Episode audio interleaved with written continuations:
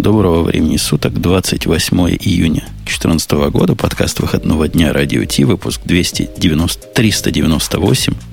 Я, я, я помню, мы 300 праздновали. Все правильно. Уже была ты, Ксюша, с нами, когда мы праздновали 300 Конечно. Ну, нет, наверное, еще нет. Нет. Конечно, но нет. Да, через неделю появился. И, и Грей, нет, Грей точно был на 300-м праздновании. А, тебя не было на 300-м, потому что подарки, я помню, Маруся, настоящая, вот не та, которую мы тебя обзываем, она подарки раздавала тогда. Ну да, по-моему, так она как раз тогда и объявила, что это ее последний выпуск, и она прощается со всеми уважаемыми слушателями. Да, не, не может быть такого. Она ровненько так не уходила. Но из тех, кто ровненько уходит и приходит, у нас есть Бобок, который ровненько пару выпусков я тебя уже не слышал. Нет, я тебя не слышал три выпуска, но твоя видна только в одном. Ты, знаешь, ты врал, что ты нас, нас слушал. Нет, слышал, не... слышал в настоящих ушах. Я слушал в автомобиле. И жена, и жену заставлял с ребенком слушать. В прямом эфире, я надеюсь? Да, поставил, поставил как это, iPhone, ехал и слушал. Конечно, в прямом эфире. Круто, отлично. Ну, молодец. И давно к нам не заходил еще один гость, который в чатике, когда я сказал, придет гость, сказали, что Илон Маск. Нет, не Маск, но почти. Эльдар. Ты же дважды Эльдар Советского Союза. У тебя так и, и в, в скайпе написано Эльдар, Эльдар. Почему ты два раза Эльдар? Слушай, у меня в скайпе написано Эльдар.Муртазин. Насколько знаешь, так Эльдар. Точка. Ну, Я не знаю, почему ну, Эльдар, да, Эльдар. Но, но два раза. Эльдар да, Муртазин, Эльдар, Эльдар да. Муртазин. То есть дважды Эльдар Муртазин Советского Союза. Я ж не зря. Слушай, мне кажется, это компания Microsoft так хорошо задваивает для запоминания. Не, ну там реально, ты посмотри, загляни в чатик. Тебя показывается или нет? Тебе скриншот показать? Ну, я заглянул в чатик, я там написано один раз.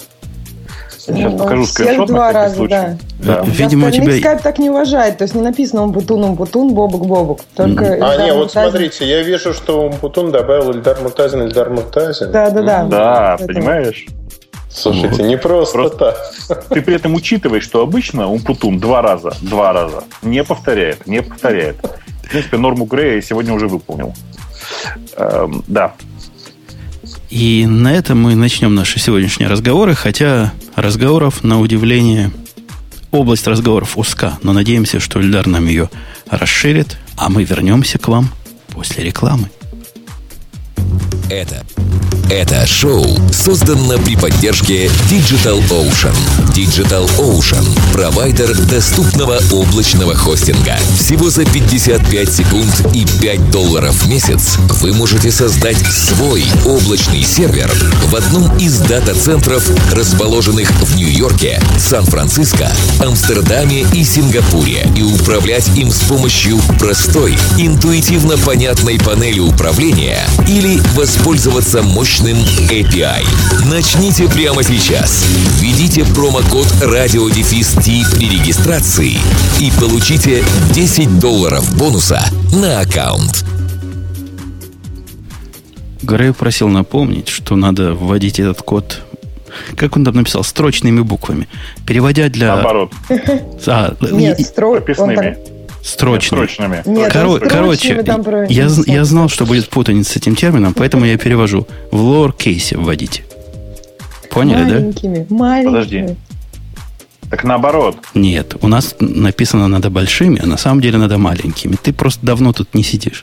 У них там баг, баг какой-то обнаружился. Теперь они большие не принимают, а принимают только маленькие. О, не, ну слушай, в прошлых-то выпусках были очень большие. Ну да, был upper кейс, а теперь lower кейс. А потом да. будет этот самый верблюд кейс.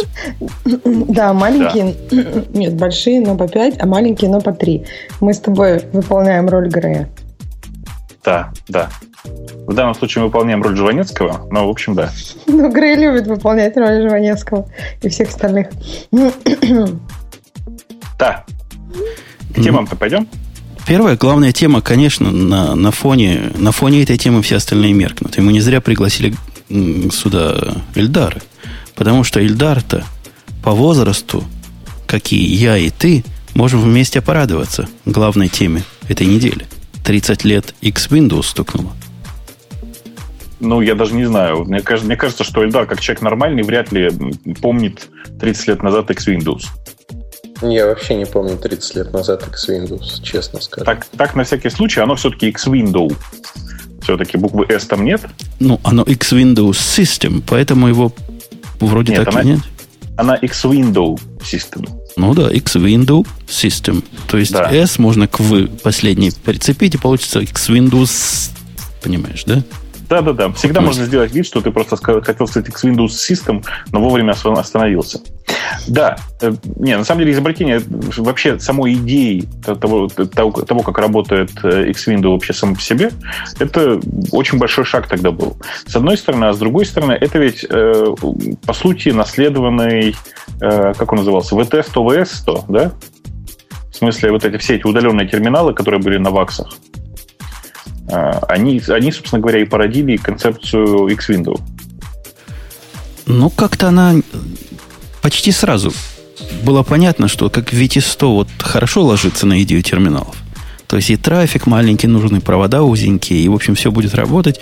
С иксами оно что-то не совсем так. Почему? Оно именно так. Если ты помнишь, что главным конкурентом вообще удаленного доступа с графикой тогда и до сих пор практически оставался VNC, у него с трафиком было сильно хуже, напомню. Но, тем не менее, даже у, у идеи иксов, то есть, Бобок, объясни человеку, э, человекам, которые не понимают, о чем мы говорим. В чем, собственно, суть? В чем, собственно, крутость идеи? Ну, крутость идеи очень простая. Там а, появлялся новый специальный слой, который, по, по сути, э, работал через сокеты, то есть мог быть локальный, а мог быть удаленный, через который отрисовывался интерфейс. И, э, собственно говоря, на, ну, благодаря вот этой клиент-серверной архитектуре, которая сейчас модна, тогда была довольно удивительно, появлялась, получалась возможность, э, там, грубо говоря, выполнять вычисления на одной машине, а отрисовывать интерфейс на другой. А, И это было тогда очень здорово, потому что тогда большие машины были, ну, там большая машина была одна на всех, а много маленьких машинок себе могли, в принципе, позволить все, и во многом еще э, популярность э, иксов, в смысле X11, была связана с э, появлением их так называемых X-терминалов, э, которые ничего, кроме как отрисовывать интерфейс, сделать не умели. Вообще это, если вот так подумать с точки зрения современности, это как раз то, что модно сейчас. Это даже можно каким-то в виде микросервисом представить. То есть такая штука полностью разделение концернов, да? Один рисует, второй знает транспортный лейер, третий знает, как это отображать. И все они друг о друге мало чего понимают, и можно практически каждый элемент Захотели вы получше компрессию протокола? Ну, ради бога, новенький протокол подключаете, а обе стороны знать не будут, что-то внутри поменялось. Там много было прорывных концепций, но на самом деле сейчас, глядя на то, как устроены иксы, понимаешь, что, к сожалению, все было очень, э, очень и очень неоптимально. Но в смысле, зная про то, какие требования к интерфейсам сейчас, очень сложно себе представить, что когда-то все было по-другому и было нормальным, типа там подождать там 2-3 десятых секунды, пока перерисуется интерфейс. А, а тогда так и было. Ну, потому что, собственно, работа сети всегда несколько медленнее, чем отрисовка на локальном устройстве. Что мы, кстати, кстати, там про отрисовку через, э, условно говоря, через прокси интерфейса видим в современных мобильных операционных системах. У нас есть одна операционная система, которая работает через проксирование интерфейсов, и одна, которая рисует интерфейсы напрямую. И догадайтесь, какая из них какая. И вот та, которая пароксирует, жрет батарейку как не в себя. Но это с батарейкой не связано, а связано скорее с тем, что э, много-много FPS получить на, э, собственно, на, на эти интерфейсы до недавнего времени было совсем Да, нельзя. это та, которая каждый раз говорит, мы сделали 60 FPS, честно-честно, мы сделали, вот сейчас точно. Но потом все смотрят, не, что-то не 60 FPS при скроллинге. Это Ксюша уже потихонечку начала троллить Android, э, а мы все как бы осуждающе на нее смотрим и говорим, что мы за толерантность.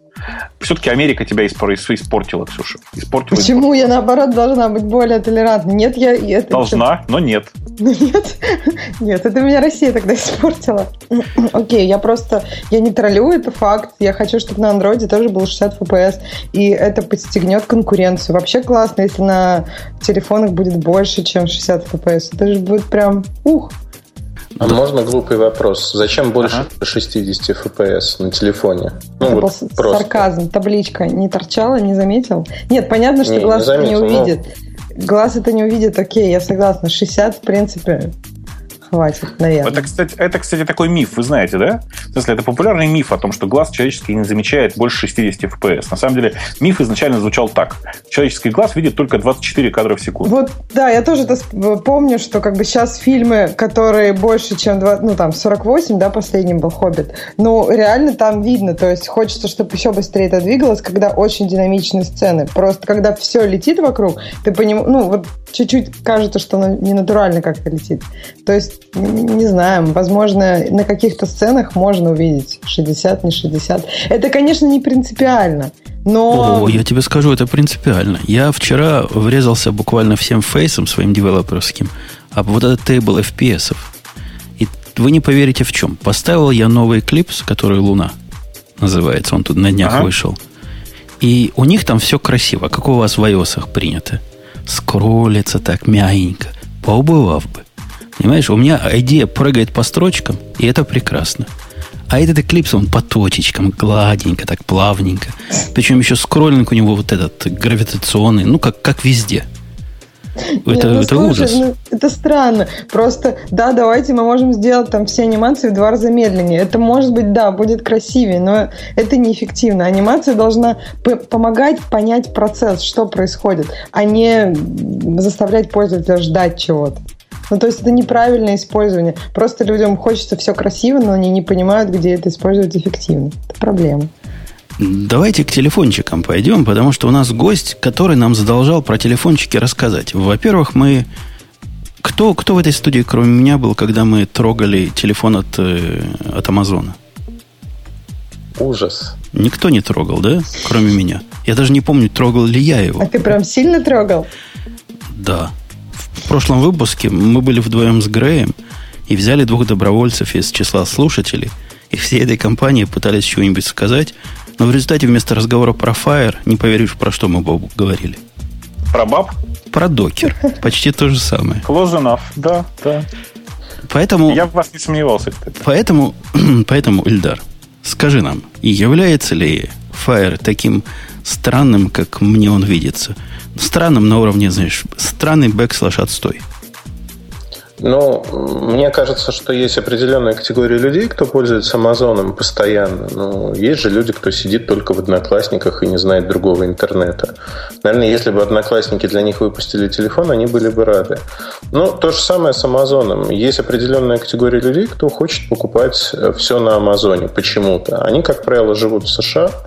Для них выпустили вот такой смартфон – и самая интересная фишка в нем – это помимо двух основных камер, есть четыре фронтальных камеры, которые следят за положением головы. И в зависимости от этого, например, ну, то, что есть в интерфейсе, пролистывают страницы.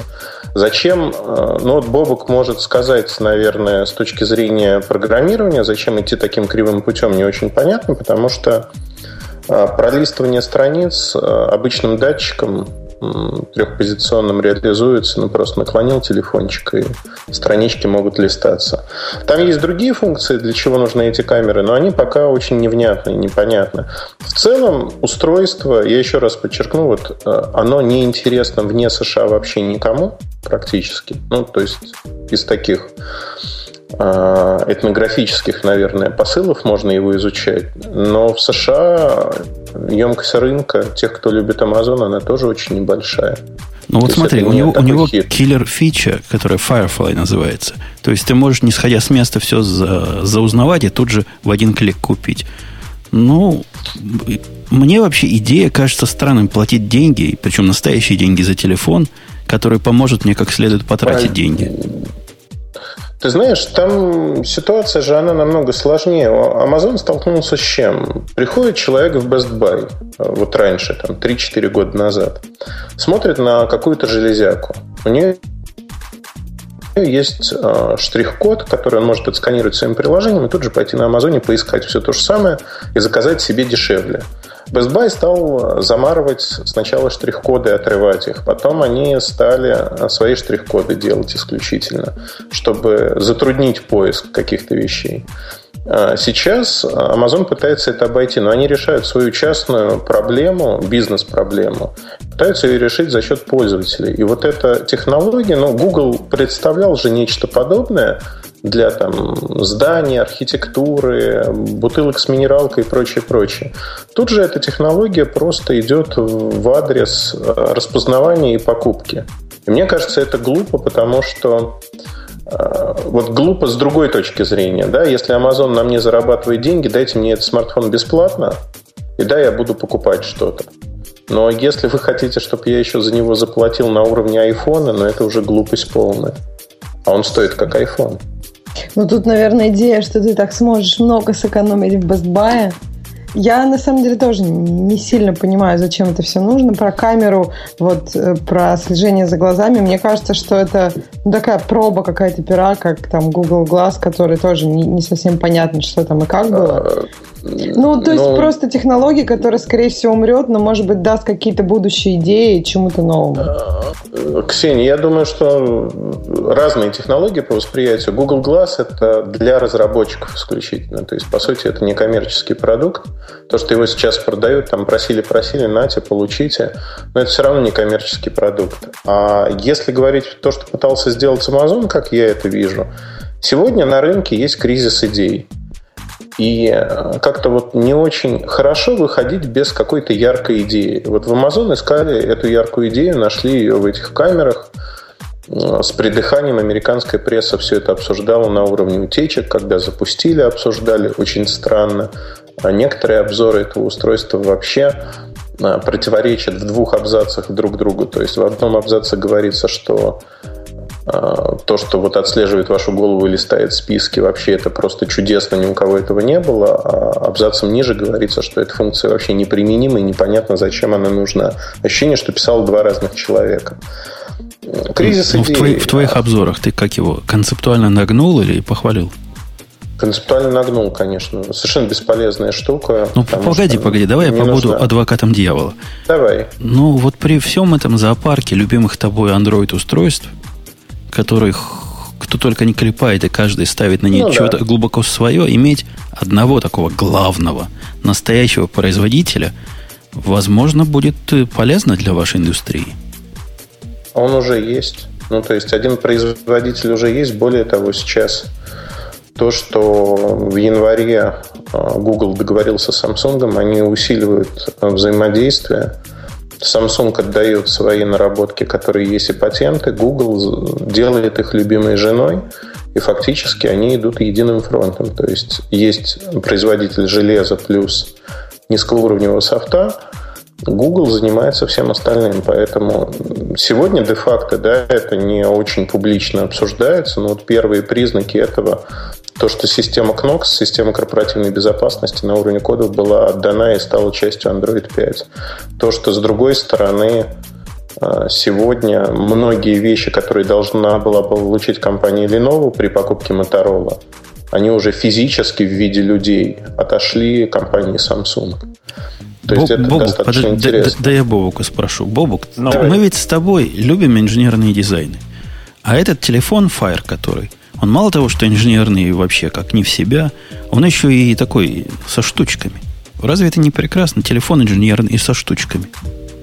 Ты знаешь, это, это, кроме того, что это очень странное решение само по себе, мы все забываем одну простую вещь, что мы ровно в таких же формулировках говорили, когда выходил э, амазоновский Kindle Fire.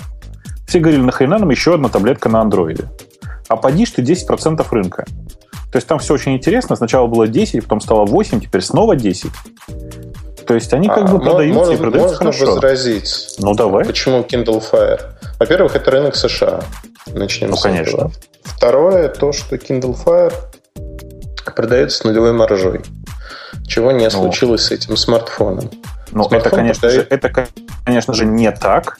Есть огромное количество подсчетов, говорящих, что продается Kindle Fire не с нулевой маржой, он с близкой к нулевой маржой продается. Ну, Но исходя из твоих, из твоих позиций, они должны были продавать его по цене 0. Исходя из твоей позиции, они должны были продавать его по цене 0. Логично же, да? Не просто нулевой маржой, а за бесплатно раздавать. Не-не-не, за бесплатно раздавать они не могут, это прямые убытки, потому что они не компенсируют их на покупках, условно говоря, софта и книг. ну и чего-то ну, все другого. Так, все, все так. Но, собственно говоря, история про Kindle Fire, она на самом деле интересна как раз тем, что ребята выпустили э, устройство, которое по своим характеристикам довольно близко, близко к китайцам, которые продаются в Штатах, причем uh-huh. продаются на соседних полках, и при этом uh-huh. захватили 10% рынка. Uh-huh. Не давая никаких преференций потребителям, собственно говоря, которые приходят с их собственной таблетки. А, совершенно верно. Причем сделали они это за счет а, одной вещи, которую мы видели на Kindle. Это бренд, бренд Амазона и вот огромное количество людей, кто знает, что это достаточно удобно, потому что Например, а, среди потребителей Kindle Fire порядка трети это тех, кто до этого пользовался Kindle в том или ином виде и перестал им пользоваться, по сути. То есть это своя аудитория. Это, это очень-очень спорное утверждение. Дело в том, что в Штатах огромное количество других, не менее знаменитых брендов. И Amazon известен в основном людям, которые большую часть времени проводят онлайн. По этому поводу есть огромное количество интересных всяких измышлений. Никто, на самом деле, никто, никто не знает, как Амазону удалось э, получить свои 10%. Кто-то говорит, что это не настоящие 10%. Кто-то говорит, что э, там Amazon пытается, значит, выехать с помощью чуть более высококачественного устройства, чем те, что продаются рядом на полках. Но по большому счету, как бы это не очень важно сейчас. 10%, даже если они сделаны на бренде. Это, в принципе, означает, что ничего не мешает там взять 10% американского рынка телефонов на том же самом бренде. А, у, у меня, Бобок, ответ тебе. Знаешь, почему они... Я, я знаю нескольких людей, в том числе самого себя, у которого Fire есть. Так вот, во всяком случае, тогда, на тот момент, когда появились вот эти недорогие, сравнимые по цене с Fire таблеты, а вы помните, Kindle был первый из таких дешевых? Или он в параллель вместе вот с чем вышел? какой-то там был Nexus, да, дешевый тоже, за 200 с чем-то долларов. Так вот, в отличие от всех своих конкурентов, он не несет на себе, на лице на своем, этот страшнючий андроид, который пугает человеческое население. А он абсолютно понятен. Он чуть ли не бабушкам понятен. Там вообще вопросов нет. Там все настолько прямо и просто, что, ну, по-моему, это в 10 раз проще даже, чем какой-то iOS вылизанный. Слушай, э, ты с одной стороны прав, потому что действительно там типа он э, выглядит немножко по-другому, но при покупке это не сказывается, скорее всего. А при этом нужно понимать, что есть два устройства, которые активно продаются на американском рынке. Это Galaxy Tab 2 и Google Nexus 7, которые дешевле и обладают не меньшим брендом. Понимаете? Такие дела. Не, ну а, кому Samsung бренд, а кому и кобыла невесты? Я вот тоже думаю, что, откуда, что в Америке Samsung бренд, Amazon меньше бренд, чем Samsung? Вы, простите меня, пожалуйста, вы понимаете, что бренд awareness определяется количеством рекламы во многом. Если бы вы видели, какое количество рекламы, особенно в э, южной части страны, э, использовано Samsung, то есть Apple рядом не лежали. Знаешь, Но у меня по я... ощущениям, что в России больше рекламы Samsung. Я помню вот этот мост, на котором просто на каждом столбе висит Samsung и телефончик, причем они одинаковые, и непонятно зачем на каждом столбе повесили этот Samsung. Ну, то есть, по ощущениям, в России больше рекламы, чем в Калифорнии. Ну, по, по, по России вообще больше рекламы. Ну, я хочу сказать, в Америке Samsung среди этих компаний рекламодатель номер один. Но проблема, она как раз-таки заключается в том, что несмотря на обилие рекламы, продажи на американском рынке у Samsung, так же, как у компании Nokia, там 5, 6, 10 лет назад, когда они вкладывали деньги в рекламу, прямой зависимости с продажами нет. Более того, она скорее обратная. Чем больше рекламируется, тем меньше продается. Табы продаются в США очень плохо. А Nexus 7 продается лучше, но тоже не очень хорошо, скажем так. Вообще линейка Nexus продается Nexus 7 один из самых массовых за всю историю Nexus. Там Nexus 5 превысил по продажам, но это смартфон, это не планшет. Но в целом это все, конечно, ну так, слезы на фоне общего рынка. То есть вне Америки все это продается совершенно по-другому. И если смотреть на американскую ситуацию, то она очень сильно зависит от тех каналов, где работают компании и как они работают, на каких полках. Вот если смотреть на тот же Kindle, на продукты Amazon, они хорошо встают на полке. Но тут есть маленькая проблема, что со смартфоном они встают ровно на те же самые полки, они встают в сеть AT&T, э, партнерам они становятся эксклюзивным. Но в сети NT&T есть э, упор на продажу айфона, который стоит с контрактом ровно тех же самых денег. Поэтому я думаю, что да, какой-то процент продаж будет, но навязывание, именно на навязывание смартфона не произойдет, потому что AT&T выгодно продавать iPhone сегодня. И это самый... AT&T составляет, в смысле, продажа в, в точках AT&T составляет не более 20% от продаж всех айфонов сейчас. В смысле, что э, значимость э, продаж телефонов в сетях сотовых операторов, которая в Штатах 5 лет назад была актуальна, сейчас уже, в общем, не играет никакой большой роли. Знаешь, мне что кажется, что когда люди приходят в эти сети, они, может, даже не покупают там, но они там смотрят и так далее. То есть, эм, мне кажется, что вот когда ты заходишь в любую вот, кстати, в люб... куда бы ты ни зашел, AT&T, Verizon, э, T-Mobile, э, ты все равно iPhone будет на самом центральном месте. То есть ты просто заходишь в любой вот тако, такого плана магазин, и ты там в центре видишь iPhone, он там такой, как, ну, я помню раньше, вот в этом сентябре, там золотой iPhone в центре, вокруг него чуть ли там не светом его выделено. Ну, в общем, это привлекает внимание. И второй телефон, который вот в этом сентябре был, было много, это был Android, ну, Motorola. Вот это вот новая Motorola с Android. Это было два телефона, которые трудно не заметить. Все остальное, да, оно там где-то стоит, лежит, но это не так видно. Слушайте, а почему никто не... Вот все, кто говорят про, про э, Fire Phone, все почему-то говорят про эту трехмерную камеру. Это ж ерунда все. Самое крутое это то, что у них теперь есть Mayday на телефоне. Девчонку можно прямо вызвать. Да. Вы, вы понимаете, что это реально работает? Это очень смешно, конечно. Но она тебя не видит. Я видел эту рекламу. Девчонку вызывают, все радуются, она их не видит. А, она, она их не видит, но она видит, что происходит на твоем экране. Ну, как ты что неприличное на экране покажешь? Весь смысл а теряется. очень просто. Включаешь камеру, например, включаешь Инстаграм, и начинаешь как бы снимать. Она получает с той стороны изображение. Все хорошо. О чем вообще речь? Расскажите мне. Короче, есть, сер- есть, есть сервис э, Mayday, который был встроен в Fire, в смысле в Kindle. Угу. А, и теперь точно так же встроен в телефон. Это возможность вызвать живого человека на, из службы поддержки. А, да-да-да, я помню. Нет, ну да, классный сервис. Ну почему девчонку там? Почему там одни девчонки? Это сексизм. Там не одни девчонки. Там мальчикам в основном показывают девочек, а девочкам в основном мальчиков. Это Бобок придумал. Я уверен, у них нет, нет такого нет алгоритма. Никакого, да. В смысле, да вы что, нет? Блин, не, ну да я серьезно сейчас. А чер, черным показывают такое, да. черным, а белым белым. Белым, да. Так, По возрасту подбирают я видел отличную, отличный сбор петиций в интернете ровно на эту тему. Черных белым не подбирают, потому что ты при регистрации в системе не указываешь, прости, какой-то национальности. А вот имя, если от фамилию имя ты указываешь. И по фамилии имени довольно легко, в принципе, в большинстве случаев ну, угадать 7-8, я сказал в большинстве случаев, угадать 7-8 какого ты пола. И говорят, что они принципиально подсовывают, стараются подсовывать противоположного пола, по их выборкам должно лучше работать. Мне очень нравится эта концепция сама по себе. Особенно мне очень нравится то, что э, тут мои знакомые при мне пытались э, заставить эту девочку помочь им проходить уровни в игре. Знаете, это увлекательно. Не будем называть игру, хотя все ее, конечно же, знают. У нас президент в нее играть очень любил. А, предыдущий. Так вот, э, ну, почти, да. Там близко. Там, там как в теннисе, только ну, птицами в, сви- в свиней кидаются. Вот. А, и, ну, в смысле, это реально это увлекательная, увлекательная история. Это же, вы понимаете, да, в то время как э, там есть, например, я не знаю, давайте не будем говорить про Siri, Google Now, да, который пытается выстроить взаимоотношения на уровне алгоритмов. А тут нет, все прямо наоборот, принципиальное решение. Никаких алгоритмов, живой колл-центр.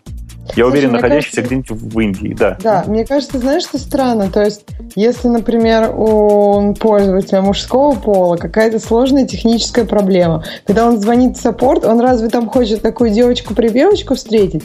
Он хочет Вот там... это и есть сексизм, Ксюша, понимаешь? Ты, ты сейчас Нет, говоришь, что девочки секси... тупые. Так он распостра... Нет, вот этот сексизм, он распространен. И, ну, это как оно работает сейчас. То есть, если там будет девочка-припевочка, звонят в support просто не для того же, чтобы поболтать. Это не как знакомый Бобук. Я думаю, все-таки Бобук это исключение. Кто Ксюша, поболтать звонит. Да. Ксюша, со сложными техническими проблемами почти никогда не звонят в службу поддержки. Ну как, Бобок? Ну, 90, если... ну, короче, в, по данным сотовых операторов, угу. более 90% людей звонят в службу поддержки с формулировкой «А как мне в Киев, в Киров позвонить?» Понимаешь? Ксюшенька, ну разве ты как... Ты, ты ведь... Не, я, например, не знал, что у меня в Kindle Fire такая штука есть, потому что решать сложную проблему мне в голову не придет с службой поддержки. А простую проблему еще проще нагуглить. Это для, только для специального контингента котором как так раз, нет, наверное, ну, девчонки... Ты сам рассказывала, что ты звонил в различные технические поддержки. Иногда бывает, что даже ты нагуглил, но просто, как бы, если проблема именно на ну, стороне... с телефоном, я тебя умоляю. Я с телефоном или с, или с этим самым, с планшетом буду звонить. Нафиг мне такой телефон и планшет, про который нужен живой человек, чтобы мне помогал. Не знаю, он взрывается у тебя каждый раз, когда ты заходишь на сайт. Нет, ну понятно, да, с телефоном, наверное, странно. Это скорее какой-нибудь... Нет, ну сервис, продукт какой-нибудь. Ну, я бы сервис-провайдеру позвонил. Давайте перейдем, собственно, к главной теме. Главное событие андроида все-таки не Fire.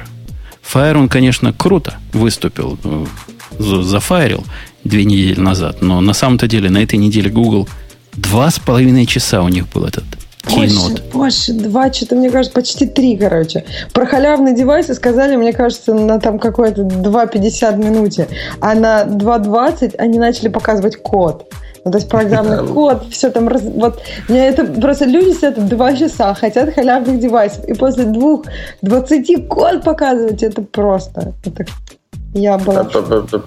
Подожди, а кто там сидел за халявными девайсами, просто интересно?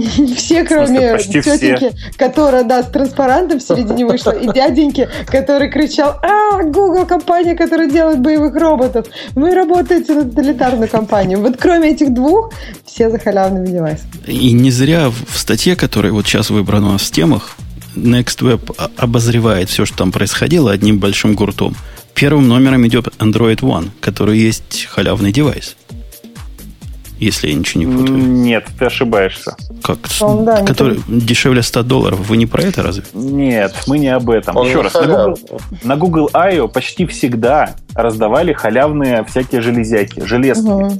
То а есть, вот смотри, настолько как... халявно да, вы хотите. Есть, смотри, да. э, на, примерно билеты стоят на Google I.O. и Apple конференцию примерно там одинаково. То есть попасть тоже примерно одинаково лотерея везде. Но при этом Apple никаких рулизов не дает, а Google дарит каждому участнику конференции халявный, буквально халявный девайс. И это приятно. Окей, допустим. Э, а, собственно, из того, что они показали, тут просто язык сломается даже перечислять это, это правильно вообще. Меня ну, удивило, вообще, когда да. я смотрел, кстати, когда да, я смотрел простите, презентацию. Пока мы, далеко, пока мы далеко не ушли, Ксюша, на самом деле в этом году цена на э, Google I.O. стоила, он стоил сильно дешевле, по-моему, 900 долларов всего стоил билет. Ну, меньше тысячи даже? Меньше тысячи Нет, даже. ну, Apple полторы. Ну, окей, да. 1600, есть. да. Да, да, да, да 1600. Да. Так что не надо было ожидать ничего серьезного, очевидно. Да, давайте. Так вот, когда, когда я смотрел презентацию Fire, я, э, конечно, два часа не стал даже и пробовать смотреть гугловую два с половиной часа, и даже больше. Но Fire я еще в прошлый раз жаловался, меня поразил какой-то унылостью в смысле презентации. Как было вот это событие? Там люди прыгали от радости или засыпали на стульях и падали?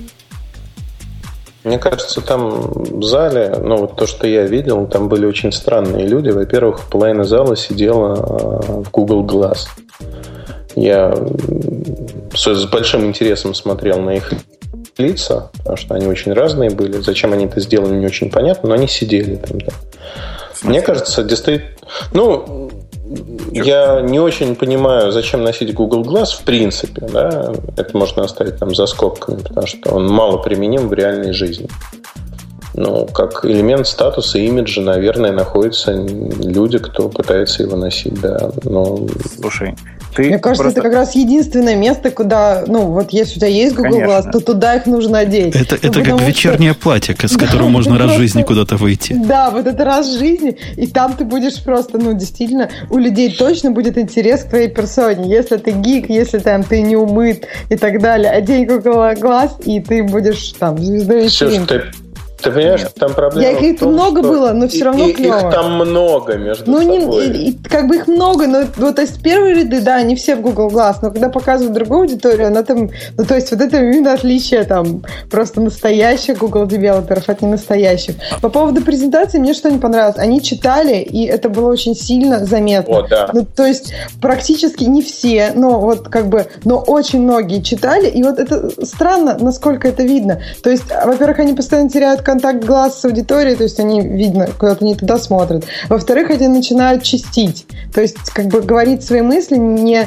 ну, просто вот с одинаковыми, как бы, пробелами между каждым словом.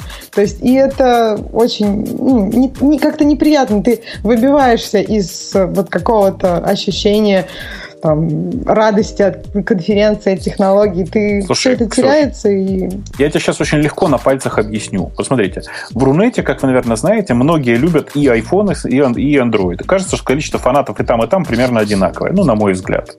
Однако, я посчитал количество онлайн-трансляций на разных сайтах э, выступления на WWDC. Их было, внимание, 61. 61, 61 человек заморочился за то, чтобы вести онлайновую трансляцию. Это только в России.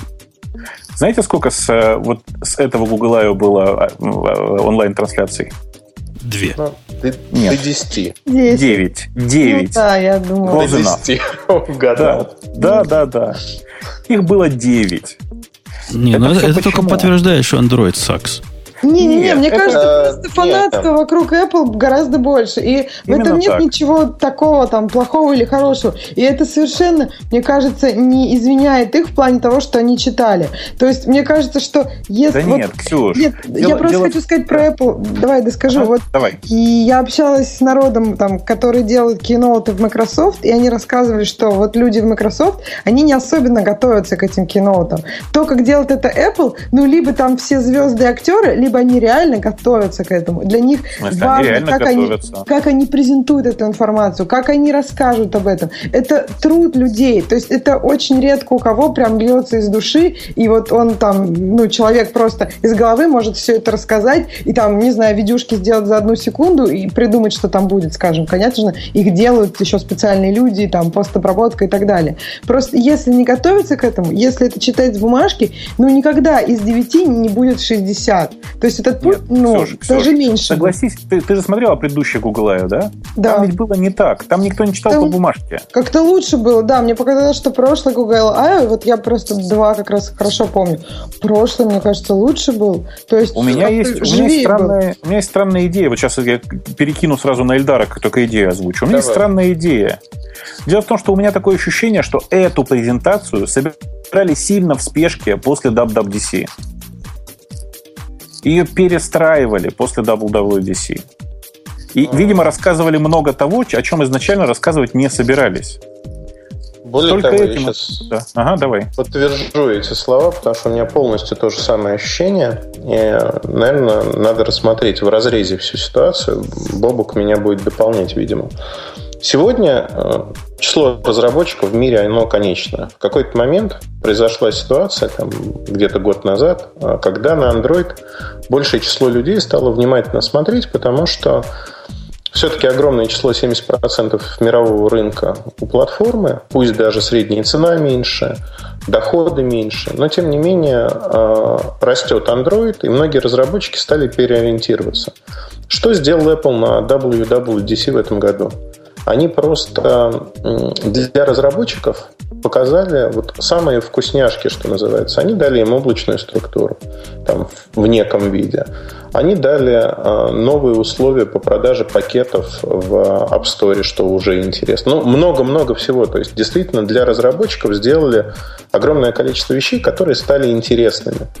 И а, на этом фоне Play Store как таковой, он не потерял свою привлекательность моментально, но вот а, одеяло перетянули на себя. И, как мне кажется, Google пытался как раз-таки на своей конференции перетянуть разработчиков обратно.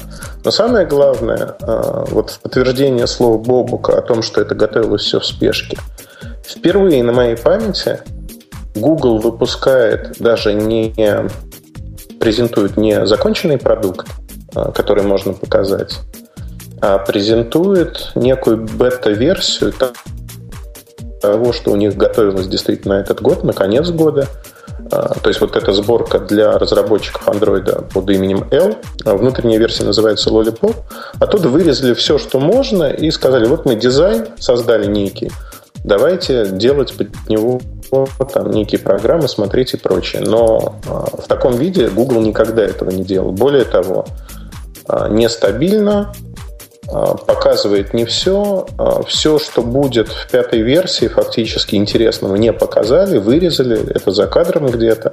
Зачем это было делать, не очень понятно. Это явно реакция на то, что сделал а, Apple с восьмой версией, то, что они показали всего три недели назад до вот этого мероприятия.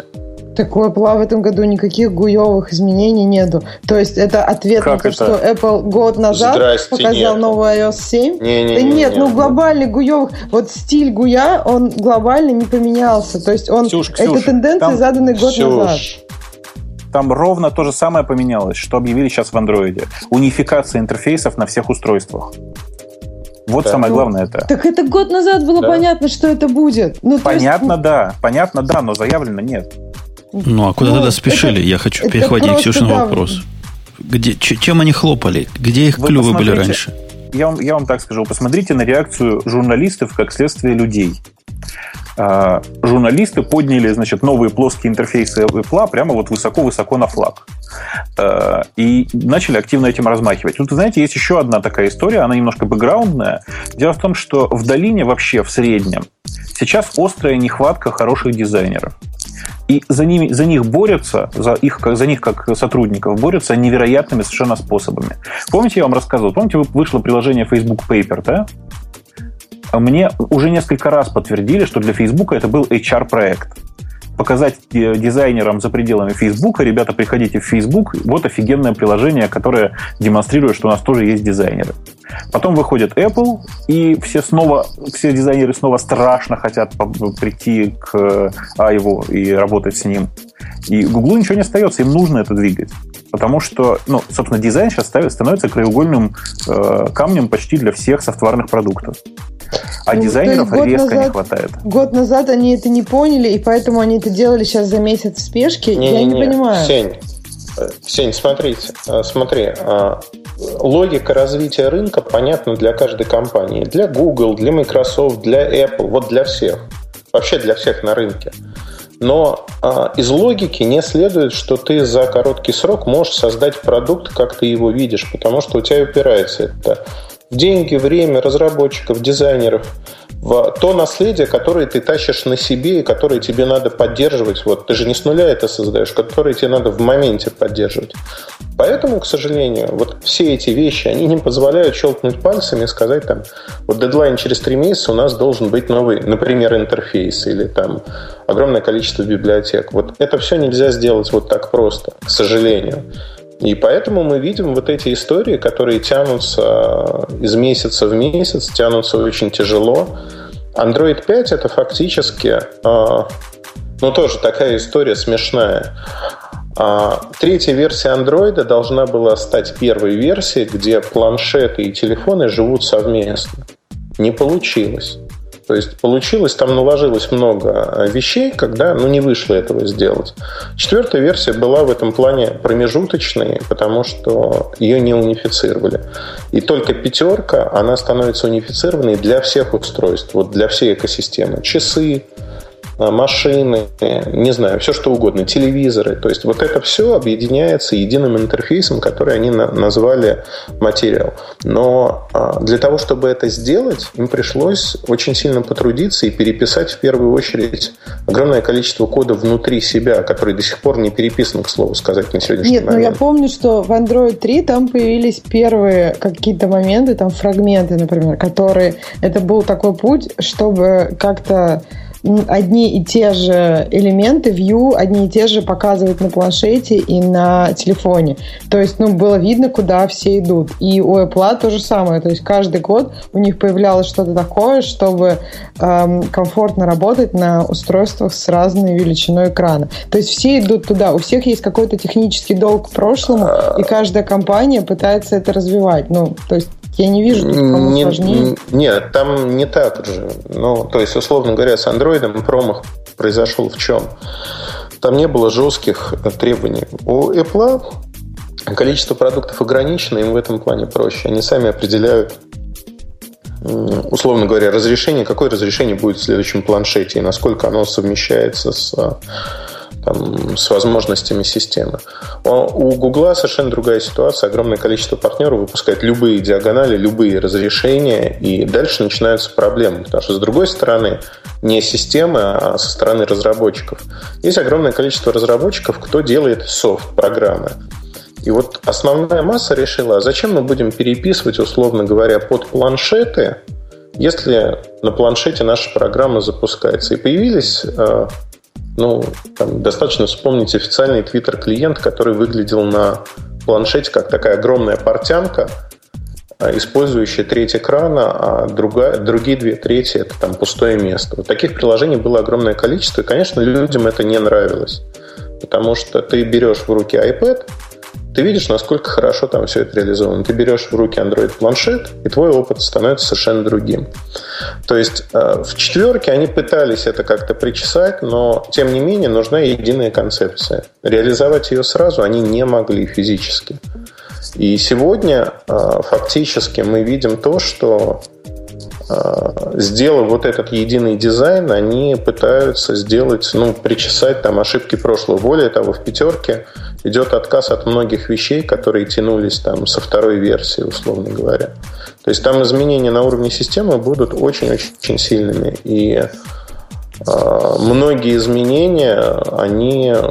Ну, я вот лично сидел и ждал, что вот сейчас скажут там не про батарейку, про которую им говорить, по сути, нечего, скажут про игрушки, которые будут иметь э, принципиально другой FPS и будут по-другому играться. Ну, то, то есть то, то, что показал Apple. Они не а, стали Подожди, а почему им ничего про батарейку? Они сказали про батарейку. Они вместо Нет, Давика говорю, теперь вот батарейку... это... Не, я ну... вижу какая-то еще система новая в плане того, что она ну, понижает частоту процессора, регулирует всякие процессы. То есть почему ты думаешь, нечего сказать? Ну, потому что вот то, что они взяли, они взяли сейчас у двух компаний, это Qualcomm и Samsung, э, про понижение процессора и прочее. Э, это все взято вот совсем в недавнем времени, что называется. Это не работает на практике. Сейчас это не работает точно. Погоди, Бобук, Бобук, я тебя хочу спросить. А историю вот этот арт против Давика, это разве не, не в эту же струю? В какую в эту? Но они там говорили, это? что в результате того, что будет использоваться нативно, теперь нативно более чем нативно, у них и будет power efficient, и все дела. И, значит, несмотря на то, что garbage коллектор там есть, но он как-то... Я, к сожалению, вынужден согласиться с Эльдаром. В смысле, что это э, маркетинговый булшит, который никакого отношения к реальности не имеет. Я много потратил времени на то, чтобы протестировать, как работает арт сейчас. Во-первых, он несовместим примерно с 20% приложений. И понятно, что это проблема приложений, но тем не менее. А, это, во-первых. А во-вторых, никакого увеличения, производ... увеличения жизни от батареи не происходит. Происходит увеличение быстродействия приложений. Это правда. Но сказать, чтобы это сказалось на Power Efficiency, нет. То есть, да, ну, приложение Я больше того скажу угу. что э, сегодня время работы устройства любого, планшета, телефона, не суть важно, это прямая зависимость от времени работы его экрана. И да, время работы да. приложения здесь не играет роли, потому что ну, работает оно 0.2 секунды. И, и, и чего, да? Экран все равно работает как минимум 5-6 секунд, пока вы на него смотрите. Подожди, ну а сеть тоже же может жрать. То есть, допустим... А сеть-то не ускорилась от арта. А Нет, что у них настолько согласна, там маломощные процессоры? Вот у меня на... Они на мощнее, чем в айфоне. На ретине, например, прямо время жизни сильно... Не сильно, а сильнее всего связано именно с процессором, а не со всем остальным. А в телефонах оно не так принято? А, в телефонах сегодня больше всего ест только экран, когда он работает, неважно в каком режиме. То есть это ну, процентов 50 того, что ест. Процессор сегодня, новые поколения процессоров, это ну, процентов 15-20 от силы. При этом основная революция, которая произойдет в энергосбережении, она связана, как не смешно, не с батарейками, а с процессорами. В 2015 году Qualcomm станет первым, кто выпустит на, новый, э, на новом техпроцессе э, процессоры четырехъядерные свои с оптимизацией, вот они будут работать в полтора-два раза дольше, чем текущие. То есть, ну, условно, телефон будет работать теперь не день, а там день и еще 6-8 часов условно. Но вот этот прирост, он нивелируется тем, что технологий экранов нету, которые позволяли бы экономить энергию, потому что экраны большие, потребляют много. Так, а с экранами никаких технологий в этом плане нету новых, чтобы они... Как же йотафоны есть? Нет, нет. Ну, йотафоны, которые там пытаются запретить продажи обложки от э, покетбука, это, конечно, смешно, но технологий новых как таковых больших нету. И сегодня мы увидим, я думаю, что по AMOLED экрана мы увидим следующее поколение, которое разочарует многих людей по одной простой причине. Выглядеть будет так же, все будет тем же самым, только энергопотребление процентов на 20-25 ниже. И вот людям надо будет объяснять, что они круче, потому что они потребляют меньше энергии. На самом деле, внешне это будет вот одна и та же картинка. Вот это как с телевизорами. По-моему, в свое время Бобук даже говорил о том, что но не играет роли, какой телевизор ты уже покупаешь с какого-то момента. Но картинка стала действительно везде одинаковой плюс-минус. И э, вот есть панели, есть там диагонали выбираешь, по сути. Бобук, а ты как-то, ты что-то про арт знаешь, кроме вот ну, этой конечно. короткости. А ты расскажи, нам, мне интересно, возможно, еще кому-то интересно. Ну, в смысле, я не, не понимаю, что рассказать можно. Ну вот, арт это замена Давику. Это мы все понимаем, правильно? А какие-нибудь, какие-нибудь детали? Ты с ней, если ты уже с ней два по полчаса общался. Слушай, ну, э, в смысле, а какие тут могут быть детали? Это другая реализация всего того, что есть в Далвике. Она все как обычно, типа с джитом, причем с джитом, который э, умеет предкомпайлить, который умеет, ну, который умеет look ahead делать и всякие такие вещи. Ну, то есть это просто большая работа над ошибками. А да, при, причи, причина, причина ага. это для скорости делается? Ну, конечно, для того, чтобы рантайм работал практически на bare metal, прямо на железе. Окей. Окей. И новые андроиды будут на уже на арте или это еще в... Новые андроиды будут уже на арте. Но нужно понять, что новое устройство на новом андроиде неизвестно, когда появится еще. Ну, а как с совместимостью взад тогда? Ты говоришь, они несовместимы. То есть, старые программы работать не будут? Нет, старые программы работают. Проблема не в этом. Проблема в том, что, ну, это, короче, это, ты помнишь, еще были времена, когда были альтернативные GRE? Ты помнишь, сколько с ними проблем было с совместимостью? Ну, вообще, довольно давно уже для того, чтобы альтернативы были гладенькие, есть специальный, так сказать, гайдлайн и набор тестов, которые надо да. пройти, чтобы получить это. Но да, OpenJDK, да, но... например, вполне ну, почти полностью совместим с джавовским сейчас. Да, но только в тот момент, когда ты начинаешь использовать GNI, ты начинаешь чувствовать себя отщепенцем и извращенцем. Вот, собственно говоря, примерно то же самое происходит и с э, э, артом. Арт, он работает как? Он вместо того, чтобы использовать напрямую just-in-time компиляцию, он как бы компилирует то, что получается, э, короче, тот Dalvik код, который, ну, тот Java код, который Dalvik, э, тот байт код, который генерируется из Java в, для Dalvik, он просто как бы еще перекомпилирует при старте для работы прямо как будто бы на железе. Получается почти нативное решение. Естественно, все, что при этом использовало настоящие нативные решения, то есть все, что было написано с использованием, например, э, GNI или доступа к железу на плюсах написано, да, оно все работает плохо или не работает вообще. Ну, там, что такое в пример тебе привести? Например, э, есть э, акапелловские, ну, есть альтернативные пакеты голосов, которые ТТС реализует для телефонов ни один из них сейчас на арте не работает. То есть ты, ты косвенно подтверждаешь то, что я говорю. Когда выйдет система на арте, видимо, у пользователя будет определенная головная боль с некоторыми приложениями. Ну, с некоторыми именно так, причем с некоторыми сложными. А, с некоторыми сложными приложениями, которые необычные. Для типичных приложений, типа какого-нибудь Gmail, я думаю, что проблемы не будет. Я думаю, там просто ну, перекомпиляция там потребуется же, так ведь от разработчика? Нет, нет, нет. А, нет, то есть нет. это все будет делаться на уровне их... Э, на, прямо на устройстве. Это, это... это делается прямо на устройстве. То есть оно может не скомпилиться прямо на устройстве? Оно, еще раз, смотри, у тебя... Э, Я знаю, отличие... первый, во время установки оно производит эту компиляцию. Да, да, да, да, да. Но просто в отличие от э, iOS, где все написано на, на нативном коде, ну да, я да, понимаю. Там, там, там байт-код. И да, этот байт-код, очевидно, при установке просто компилируется, условно, прекомпилируется, предкомпилируется в нативный код, по сути. Ну да, то есть, по идее, должно быстрее там, ну, приложение будет быстрее запускаться, по идее, после этого. Не, Но... а вот и нет. А вот Почему? и нет. Потому что байт-машина все равно всегда загружена. Правда? Байт-код машина. Всегда все равно загружена. А приложение на Dalvik е в среднем все-таки короче, в смысле, после установки Java код в среднем меньше, чем аналогичный код, на, код написанный на языке системы. Поэтому, а, ну, а типа, а при процессе запуска на самом деле важно еще и как в памяти все расположено, как ты понимаешь. Ну, Поэтому... я просто читала, как раз один из плюсов арка считается то, что оно будет быстрее запускаться после уже установки. Это, это, это справедливо для маленьких приложений. А вот когда приложение большое, оно запускается медленнее. Понимаешь? То есть в среднем, наверное, среднее приложение с учетом э, калькулятора и э, ну, я даже не знаю чего. С учетом, короче, маленьких приложений, наверное, в среднем будет примерно так же. А вот тут нам Вован пишет, что Google надо было отказаться от Java просто.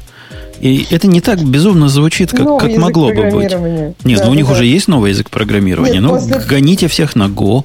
И раз, разрешайте всем только на Go писать. После, после того, как Apple это два да. раза сделал, уже никто не удивится. После свифта, я думаю, это было бы забавно, если бы был такой новый язык программирования. Это было бы классно. В смысле, а вы, вы не поняли, что это произошло, да?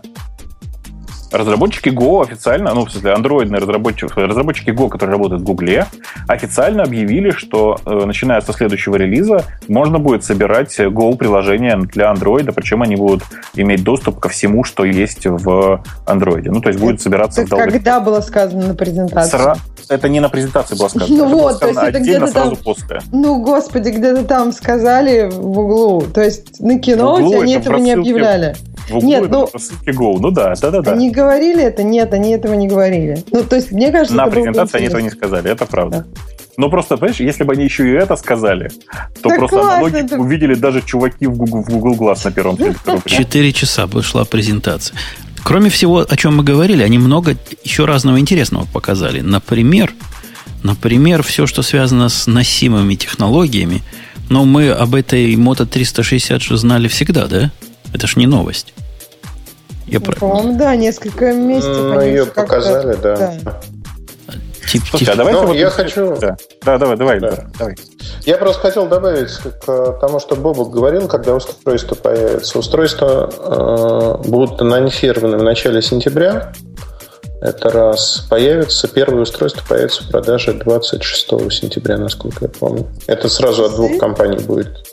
Нет, не часы, я это про такое... вот первое устройство на пятерке, на андроиде. А, понятно, Слушайте, я думала, но... часы вроде тоже в сентябре, да? Ну, то есть в конце лета там но они, Google вообще планирует, там странная ситуация, они не понимают, откажутся они от брендирования Nexus, не откажутся, там будет, не будет. Сейчас это все так висит в воздухе, но а, вот как минимум три устройства должны появиться в конце сентября в продаже. Это первые устройства будут на этой операционной системе. А массовые продукты пойдут, э, наверное, с э, так, чтобы не соврать, середины октября, конца октября. Но самое главное, что никто сейчас не понимает, китайцы все в шоке, потому что с июля GMS лицензии Google, то есть были компании, такие хабы, кто мог раздавать мелким китайцам GMS лицензии, вся эта лавочка прикрывается, и сегодня, в общем-то, все должны получать GMS лицензии напрямую у Google. И не очень понятно, логично. как это будет происходить. Ну, это логично, но Google не может работать с маленькими компаниями, которые производят, условно, там 50-100 тысяч аппаратов. А они ему не нужны. Они ему не нужны. Будет программа Android One, напоминаю, которая позволит по упрощенной схеме получать доступ к сборщику андроида, который кастомный, производящийся Гуглом. И все будет хорошо. В смысле, все будет логично. Единственное, что фиксация на GMS будет еще более сильной. Потому что сейчас ты будешь, ну, типа, для того, чтобы получить доступ к Android One, ты должен будешь обязаться, обязаться, что у тебя всегда будет GMS. Вот и все. Ну, я могу просто внутреннюю такую историю рассказать. Один крупный китайский бренд, который на слуху и там номер один в компьютерах, они столкнулись сейчас э, с историей в связи вот с, этими изменениями, скажем так, что Google Play э, сервисы, которые загружаются, как на презентации сказали, 6 недель, э, раз в 6 недель обновляются и загружаются, Google уже ввел туда проверку GMS лицензий, и ряд продуктов, которые создавались не на фабриках а, этой компании, а вот теми самыми китайцами, ну, там был а, GMS криво полученный изначально, они отказываются работать с, с, с Hangout, они не пускают, уже не пускают там в какие-то вещи. И это большая проблема, потому что это устройство, которое уже продано на рынке, продано большими объемами. То есть это уже как бы даже не для новых устройств, это уже для устройств, которые проданы, которые на руках у людей. И ситуация, когда вы уже купили Android смартфон, и он прекращает неожиданно там выходить в Play Market, например, или Hangout не работает, это, мне кажется, недопустимое. Ну, в смысле, это всего лишь означает, что ты должен покупать у проверенных производителей. Ну, Понимаешь? Ну, согласен, да. То есть, если ты купил соль в магазине, а у тебя от нее неожиданно такой приход, что небо розовое, а солнце голубое, ну, знаешь, дорогой, ну, это значит, что всего лишь нужно покупать в проверенных магазинах. Завтра в тот же магазин. Не, ну, ну я боюсь, что э, таким образом на рынке андроида вылетают практически все бренды, ну, за исключением пары-тройки. Потому что все UDM-модели берут. Именно по этой схеме, потому что это дешево сегодня. Слушай, да всегда найдут. Китайцы всегда найдут выход. Я тут обнаружил, что китайцы придумали, не то что придумали, как выяснилось, он полгода уже работает, новый способ доставки товаров. Он не новый, еще раз повторюсь, он старый. Выяснилось очень клевое. Мне тут доставили товар, я решил проследить путь, как он идет. Оказывается, вы знаете, да, историю про автобусные туры в Китае? Нет. Короче, я знаю. В, в приграничных регионах есть автобусные туры в Россию. Ты берешь с собой большую сумку, которая проходит по багажным определениям, и спокойно въезжаешь на территорию России, как китаец. На российской стороне есть специальная компания, которая принимает твой товар, оплачивает его и отправляет дальше, собственно говоря, клиентам. Это у них настолько сейчас, как выяснилось, налаженный поток, что они мимо Почты России отправляют огромное количество посылок. И знаете, что самое страшное? Оно приходит раза в три, наверное, быстрее, чем Почта России. И надежнее. Мне кажется, гораздо надежнее. То есть вот этот маршрут Гуанчжоу, Уссурийск, Уссурийск, Москва, оно проходит типа там, я не знаю, ну, за полторы недели, за 10 дней. Почта России ждет я... месяц, да. Я могу ага. добавить себе в копилку просто э, вот с введением ограничения в 150 евро, которые сейчас вводят на посылки для частных лиц, появилось сразу несколько компаний, кто э, обходит это ограничение разными способами, но Э, я думаю, что бизнес в Казахстане, который имеет, напомню, единое таможенное пространство с Россией сейчас, он опять пойдет в гору, потому что через Казахстан можно завозить ну, там, с потерей на логистике нескольких дней, но это все равно будет очень быстро и примерно те же самые цены. То есть Значит, сейчас... Да. Да. да. Только тут есть такой один минус, что, э, скорее всего, Казахстан в ближайшие несколько месяцев примет, примет нормы таможенного союза и перестанет, ну, если там будет такой же лимит на ввоз. Вот и все. Ну, возможно, но в данный момент ну, половина электроники, наверное, едет уже через Казахстан. То есть, по сути. Электроники, да, только не из Китая, ребят. Из Китая, не, не из Китая, безусловно, нет. Из Европы и Штатов, да, да, да, конечно. Да, Европа и Штаты. Да, да, да. А спрашивают, сколько стоила такая доставка. Мне она обошлась в 10 долларов такая доставка из Штатов, из, Штатов, из Китая, э, размер посылки очень небольшой, ну, там, грубо говоря, это примерно, это, короче, это очередной китайский аналог Raspberry Pi. Э, доставка мне обошлась в 10 долларов за 10 дней. Я считаю, что это прямо супер быстрое решение. И Казахстан в данном случае, вы понимаете, да, он, Казахстан удорожает процесс доставки из Европы и Штатов, но действительно при этом не мучаешься с растаможкой. Это, кстати, интересный вопрос. Вот если у нас кто-то сейчас слышит, кто уже столкнулся с растаможкой ранее, как там вообще с, с этим дела обстоят? В смысле, э, просто говорили, что в связи с тем, что все ожидают вот этого введения новых э, лимитов, на таможне большие очереди.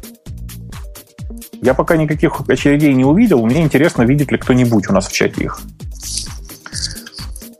Да. Э, возвращаясь к андроидам. Возвращаясь, да. возвращаясь да, к андроидам. Да, да. Носимые андроиды, но ведь это же самое крутое. А вы все как-то все вокруг да около. Слушай, там на самом деле самое крутое две вещи, прости, да, в смысле, кроме э, всех этих анонсов Android L и всего, что с этим связано, э, на самом деле очень крутая же история про дизайн, действительно, вот то, что Ксюша вспомнила, про Material и все, что с этим связано. Э, напомню, что глобальное отличие Android от iOS для меня лично, как для потребителя, как раз заключалось в том, что у э, разработчиков iOS есть очень жесткий style guide, не проходя который ты с очень большой вероятностью не попадаешь в App Store для Android это было... Ксюш, я прав же, да? Да, да, то есть если у тебя все кнопочки там... Ну, вообще э, идеально, чтобы у тебя кнопочки были не меньше 44 бикс... поинта на 44 поинта, но если у тебя там все очень мелко, да, тебе могут сказать, что, ну, извини, чувак, этим пользоваться будет нельзя. Но, понимаешь, я тебе сразу про Android. Никто при залитии этого приложения в Google Play проверять, опять же, это не будет. Это стал гайд на уровне рекомендаций, то есть как знак на дороге. То есть Apple там тебя, тебе штраф выпишет, а Google, ну, рекомендовано, да. Ты Окей. знаешь, говорят, говорят, все мои, как это, все мои источники в Гугле, нехорошо так говорить, но тем не менее, все мои знакомые, кто плотно сталкивается с э, Гуглом, э, особенно там типа проверенные партнеры, вот всякие, которые игродел, игроделы всякие, они все говорят, что им пришло предупреждение, что теперь мы будем изымать из стора постфактум приложения, которое не соответствует, особенно жестко не соответствует нашим гайдам. Мне показалось это... наоборот, что они хотят предоставить такую систему, э, так чтобы ну, любой разработчик, особенно который там, ну, то есть не, не очень как-то глубоко кастомизирует интерфейс, чтобы у него из коробки получалось соответствовать этим да. гайдлайнам. То есть да, они да, делают да. так, что тебе будет немножко сложнее написать как-то плохо, как-то некрасиво. То есть ты из коробки берешь, и у тебя сразу получается хорошо. И мне кажется, что это более для них э, такой, ну, как бы путь их, потому что иначе им придется столько же времени и сил вкладываться в то, что там, то, как Apple делает их магазин, а это, по-моему, все-таки не путь Гугла. То есть они выбрали Нет, другой путь, это альтернатива, это окей. Речь идет всего лишь о том, что у особенно популярных приложений, если они не соответствуют style guide ам, будут, в смысле, будут вплоть до изымания из, из App Store, э, из Google Play, прошу прощения. Но дело-то не в этом. В смысле, ребята действительно запустили, они запустили, по сути, аналог э, Twitter Bootstrap для андроидных приложений. Господи. Понимаешь, да? Концепцию. Да, я теперь понимаю, что такое Twitter Bootstrap. Спасибо. А, поздравляю тебя. Ну, собственно, собственно говоря, вот примерно так оно и так, так оно и говорится. Э, и это на самом деле очень большой шаг вперед, очень большой шаг вперед. Потому что э, тот хаос и тот ужас, с которым я сталкиваюсь каждый раз, когда мне приходится сидеть на андроиде, э, он прямо, ну, он выбивает из меня прямо дух. Я сажусь, запускаю какой-нибудь очередной десяток твиттер-клиентов, смотрю на весь этот ужас. У меня начинают вылазить волосы в тех местах, в которых они расти не должны вообще. И, вообще хватает Потом сразу, сразу сразу выпадает. Ну, да, я Не согласна. Сразу. Не сразу, но это тоже хорошо.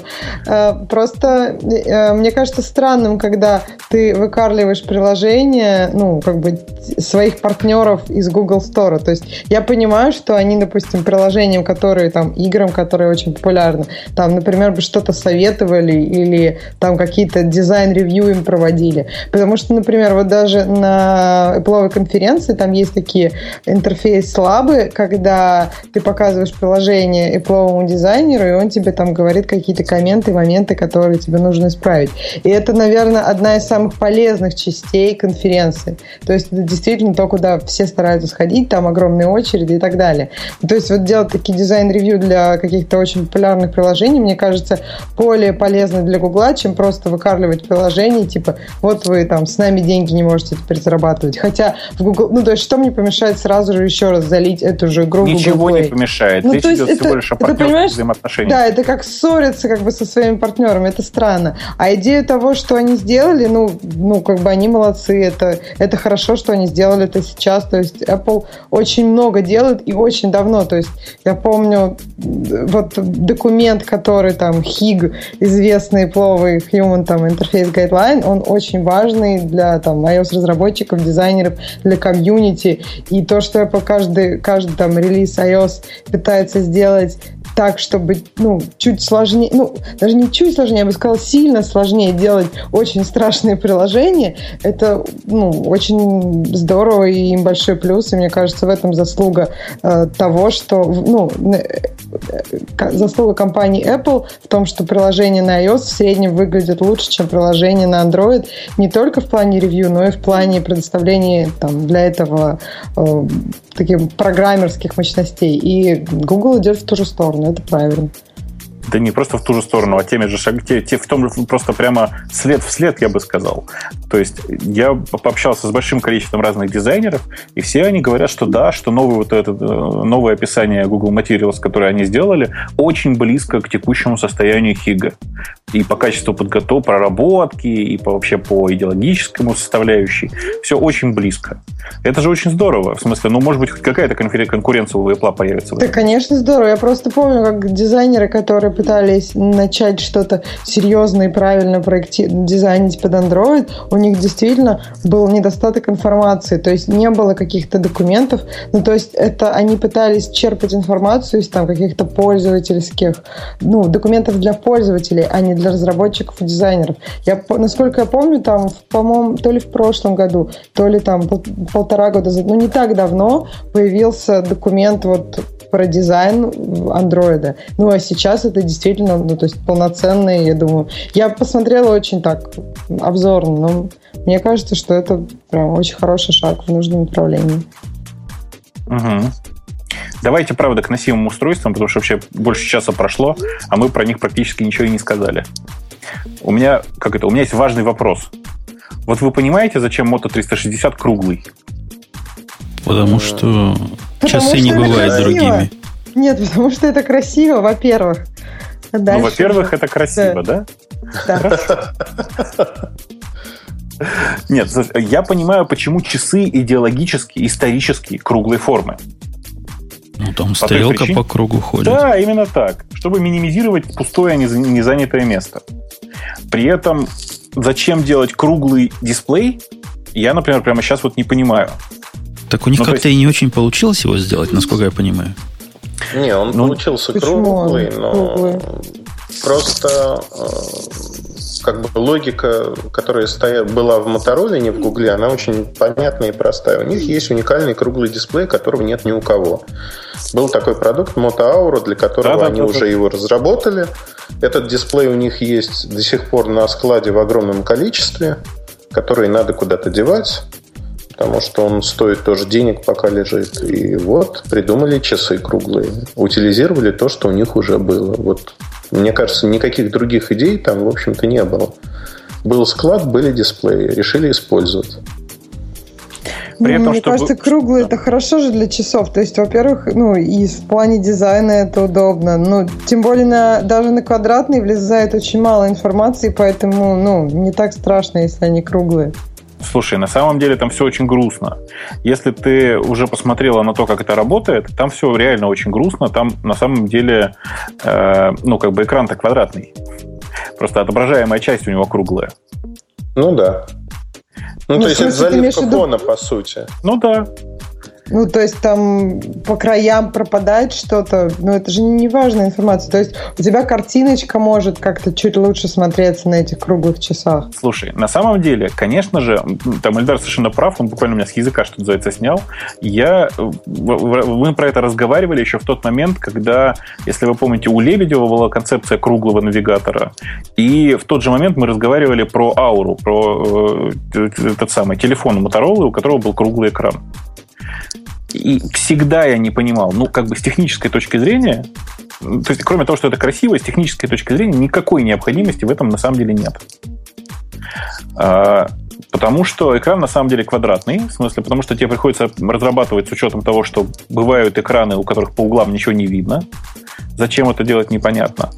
А, и единственное, единственный плюс всего этого в том, что, окей, китайцы какое-то небольшое время не смогут производить э, такие экраны тебе на замену. То есть у тебя будут только оригинальные запчасти.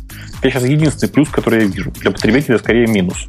Нет, подожди. Вот э, давай сейчас посмотрим на часы. Ну, то есть сейчас же часы могут быть вполне ну, прямоугольными, там, квадратными и так Да, далее. да. Но большинство часов до сих пор круглые. Ну, Механических, это- в виду? Механических, да. Да, ну, то есть, да. И это выглядит естественно. То есть вот я сейчас смотрю на видюшку с этим мото, но они выглядят довольно ну, красиво. То есть я, я не понимаю, почему ты от- как бы отметаешь вот дизайн преимущества, как Не, нет, какое-то нет, я неважное. не, я не отметаю дизайн. Я просто говорю о том, что на этом экране видно меньше физически. То есть он, на самом деле для электронного устройства он менее удобен, чем аналогичный квадратный экран. Ну, квадраты вот с этими углами, они будут еще массивнее смотреться. Или ты имеешь в виду, ты его сделаешь меньше? Меньше? Ну, то есть, вот если ты к, к этим же кругляшкам добавишь его до квадрата, они будут совсем огромные. Если Я с ты тобой, со- я, я с тобой согласен. квадраты в этот круг, то тогда о- они будут ну, намного меньше. То есть, там буковки будут меньше и так далее. Нет, это- буковки не да. будут меньше, как Ну, раз таки. Нет, я, Они вот я будут щас ровно смотрю такие же. Нет, если они там вот по краям есть, то есть если ты впишешь это, их не будет видно, то, что сейчас видно по краям. То есть, ну, вот на этих часах занято полностью пространство. То есть вот эти дуги по бокам, там... Да в этих часах главное, что они круглые, похожи на настоящие круглые часы. А Так, вы, а они- вы про какие-то технические хрени обещ... Окей, обсуждаете. давайте, давайте, если мы заговорили о часах, они круглые и по своему дизайну и формату больше всего напоминают часы очень известной марки Hublot, если вы знаете, что это. Вы посмотрите на их размер. Это совершенно гигантские часы. Я бы сказал, это часы-будильник. Мне тут Да. кто-то в Твиттере пишет, что круглые часы не задевают края рубашки. Чуваки, у них высота больше сантиметра у этих часов. Они Ты круглые, очень сказал. здоровые часы. Это, это вообще правда, да. Ну да, они здоровые. Я вот тоже сейчас смотрю, то есть они на мужской руке кажутся, ну, как бы большими. А что будет на женской, я думаю? А так на женской руке. У них есть какие-то видеоролики, посмотри, там э, девочка азиатской внешности как раз с этими часами на руках. Ну, часы примерно по ширине, как ее запястье. Примерно. И это еще одна причина, по которой я считаю, что использование круглых э, дисплеев в такой ситуации просто нерационально. Потому что физически по ширине квадрат и круг, как ты понимаешь, занимают одинаковое место, но при этом углы пропадают. Бобучек, ну, ну вот Да. эти часы, которые пе- пе- пебло, пебло, как они называются? Да, я которые ну, квадратные и прямоугольные. У меня же такие были два Ну. дня. И, ну, они страшны. Понимаешь, при всем, что они квадратные, оптимальный размер экрана, видимо, для квадрата, они тоже здоровые, они тоже... Мне кажется, это вообще вся мертворожденная область. Вот эти носимые девайсы в виде часов, какая-то Нет, ерунда. Мне нравится концепция. Я, правда, предпочел бы действительно не часы, а типа там на запястное устройство, давай говорить. Такое. Помните, знаете, как во многих фильмах фантастических такой компьютер, который лежит на запястье. Мне было бы смысле, удобно. а как, как он у тебя должен выглядеть? То есть он как такой тоненький, как, Как- Джо Бон, как- например? Как широкий, наоборот, широкий, А. как браслет. Широкий, широкий браслет. Да. И это как бы меня это на 100% будет? Ну, то есть- устроило. Если тебе широкий браслет, то мне это будет вообще полруки, что ли? Ну, просто Слушай, еще же... гибкий дисплей, дорогая, не забывай. Гибкий дисплей, Так который я на вот- всю руку, раз и все. Окей, да, я вот так вот поворачиваю руку, там смотрю, и потом... Ну, то есть- Слушай, ну все, смотри, ну все, мы, мы вернулись к первой теме. Kindle же показал нам, всего 4 камеры нужно для того, чтобы точно знать, где у тебя глаза. На самом деле одной камеры более чем достаточно, но это не важно. А, ну, в смысле, Не, ну если с ними много которая- разговаривать, то в принципе нормально. Я просто недавно посмотрела ними фильм разговаривать. и там Ну вот да. у них... Нет, у них просто интересный концепт, то есть у тебя есть просто один маленький наушник, практически как беруша одна. Ты его вставляешь, и дальше ты как бы, ну, управляешь голосом всем. То есть, ну, по-моему, удобно. И не надо тебе никаких браслетов, ничего вот Очень этого. интересный концепт, совсем не напоминает Siri, и вообще не, ну, которому вообще не нужен никакой наушник. Правда? Э, нет, ну а при чем тут Сири-то? Ну, как бы, я, ну, то есть для меня этот фильм не сильно напомнил Сири. То есть, мне я кажется, концепцию общения с устройством, я конечно. после этого попробовала поговорить с Сири. Она вообще даже близко не как в этом фильме. Я расстроилась. Ну, правильно. Потому что Siri должна была разговаривать мужским голосом для того, чтобы тебе Ну, понравилось. я хочу сказать Давай. Свои 5 копеек по поводу носимой электроники. На сегодняшний день вот сценарий умных часов, он очень притянут за уши. То есть большая часть компаний понимает, что носимая электроника будет расти, но э, мы ограничены в тех технологиях, которые есть сегодня, и фактически все пытаются втиснуть туда все, что есть, и посмотреть, что из этого будет востребовано людьми. Ведь, по сути, умные часы выпускаются не первый год уже. Есть компания Sony, которая пионер на этом рынке, много лет пытается что-то сделать, не очень успешно. Есть компании, которые пришли сейчас. Проблема, она исключительно понятийная, а не технологическая. И вот э, в этой понятийности сегодня, неважно, кто придет, Apple, Google с Android Wear, нет сценария, при котором нам было бы удобно. Самое большое неудобство сегодняшнего дня этих устройств, которые меня лично выбешивает а, вот, намертво, что называется, это один день работы. Я считаю, что один день работы часов, то есть то, что вы носите на руке, это невозможно. Это должна быть минимум неделя. Это минимум а то и больше. День работы сразу отказать. То есть надо быть очень большим энтузиастом технологии, чтобы каждый день заряжать, каждый день таскать с собой в поездке Не, зарядное ну, устройство. Ну, справедливости ради, это у ваших только так, у Самсунгов. А у Пебли, например, там, по-моему, две недели можно носить их. Ну, в реальности а... все-таки дней 5, наверное, но все равно много. Не, ну, мне кажется, что это решается тем, что если у него у них будет там бесконтактная какая-нибудь зарядка, просто ты приходишь домой, там, ну, или ты хочешь их там и, и когда спишь носить, чтобы трекать там сон и так далее. Ну, мне кажется, такие огромные нереально, ну, ночью. Превратить кровать в огромную беспроводную зарядку. Да, да, да. И заряжаться самому, да. Слушайте, кому он? Вы не представляете, если можно кровать превратить вот в беспроводную зарядку, то первыми этим воспользуются производители устройств для взрослых. Очевидно. Начинается. Потому что там проблема зарядки, зарядки еще больше, чем с телефонами, поверьте. Почему? Там она еще конч... Потому Ты что не... там она всегда кончается в не в самый неудобный момент. Нет, я просто понимаю, как можно часы использовать 24 часа в сутки. Ну, простите, устройство для взрослых 24 часа в сутки. Я Во-первых, не понимаю, ты не как. знаешь, ты вообще ты, ты не, не догадываешься об, об аппетитах некоторых девушек. А, это, а работать они когда? Они вообще у них Зачем? есть При таком аппетите им не нужно никогда работать. А, что? Ну, окей, а, да, это, это одна сторона. Вторая сторона в другом. Дело в том, что там, еще раз, там всегда неудачный момент для того, чтобы кончилась батарейка. Понимаешь логику? Ну, да.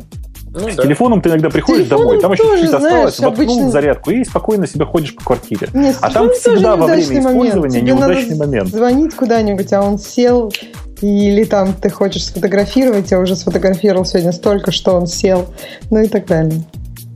Ну, смотрите, помимо батарейки есть другая проблема, да? Как элемент, показывающий часы, нам умные часы, по сути, не нужны, как это смешно не звучит.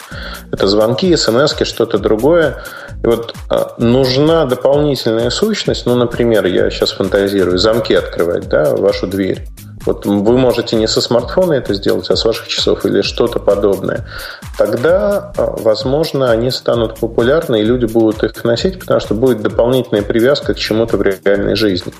Но когда а, идет связка только с вашим устройством, планшетом или телефоном, и эта связка фактически дублирует то, что у вас уже лежит в кармане, это не продает себя, и тут нет дополнительной сущности. Ну, то есть она дополнительная сущность к вашему основному устройству, по сути. И вы можете так же, как Google Glass, показать, смотрите, у меня на руках есть крутая штука. Только непонятно, а, насколько она будет долго крутой. Скорее всего, через 2-3 месяца нет. И второе, что меня пугает, с практической точки зрения, ну вот сейчас китайцы уже готовы выпустить там, ну, 100 моделей часов на Android Wear разных. А что это значит? Это значит, что хороших часов не будет. Мне, что... мне, мне вот, знаешь, Эльдар, другое, не другое, а, собственно, в струю с тем, что ты говоришь, показалось грустным. Я, я в общем-то, от Гугла ничего особого такого не ожидал. Но если Moto 360 это вот то самое будущее носимых устройств, которые не видят, то будущее это безрадостно. Но это такие же часы, как у Samsung, только круглые. Такие же часы, как да? у всех, только круглые.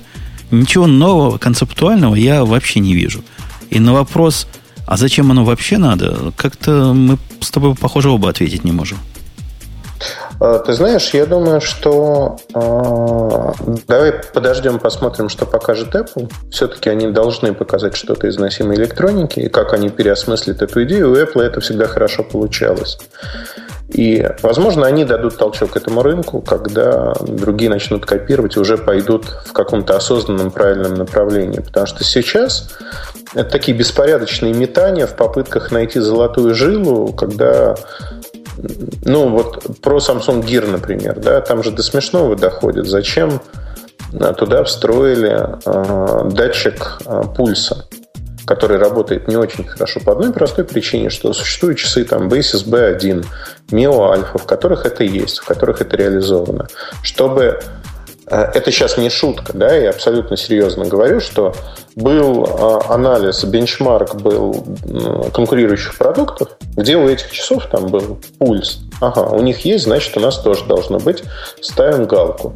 Как это реализовано, никого уже не волновало, потому что на бумаге мы их вот обгоняем, потому что у нас куча функций есть. Нету э, компании, которые создают продукт сейчас для человека с четким пониманием, почему она это делает. Ну, например, вот упомянутые часы, умные часы Mio Alpha, это первые часы, которые спортивные часы, в них можно плавать, они измеряют пульс в воде во время бега как угодно, без э, кардиопояса. То есть они прям с руки снимают и очень точно. Но это создавали энтузиасты, те, кто занимается бегом, создавали для себя. И сейчас, возможно, там вторая версия, третья, они будут мигрировать в сторону умных часов. Посмотрим. Но пока это продукт, который ну, нельзя назвать вот из этой ниши. Это все-таки больше спортивный компьютер для бега в какой-то мере. Бобук, ты кажется... часы носишь, Бобук? Да, конечно. Что, ты реально носишь на руке дылду эту?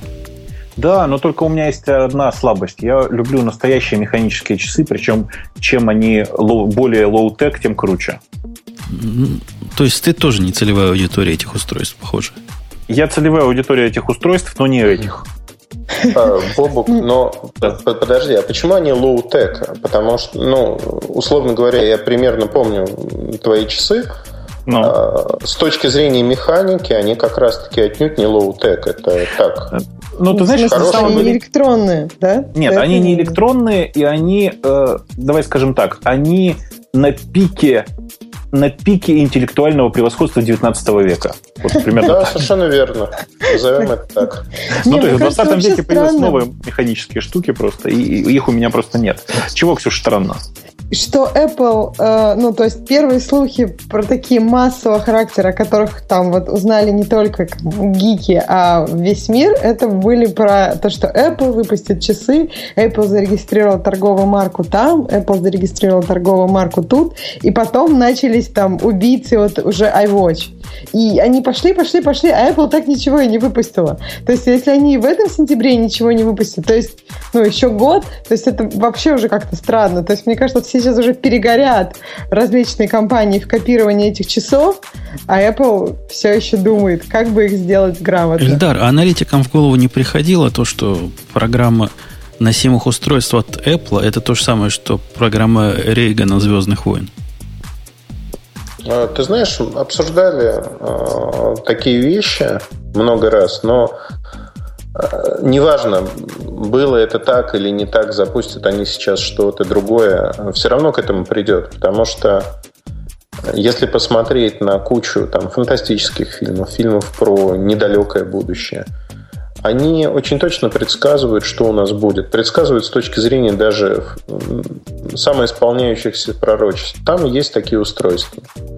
Поэтому они будут. То, что нам показывают сегодня в коммерческом плане, нас не устраивает, потому что мало работает, неприменимо в жизни для многих.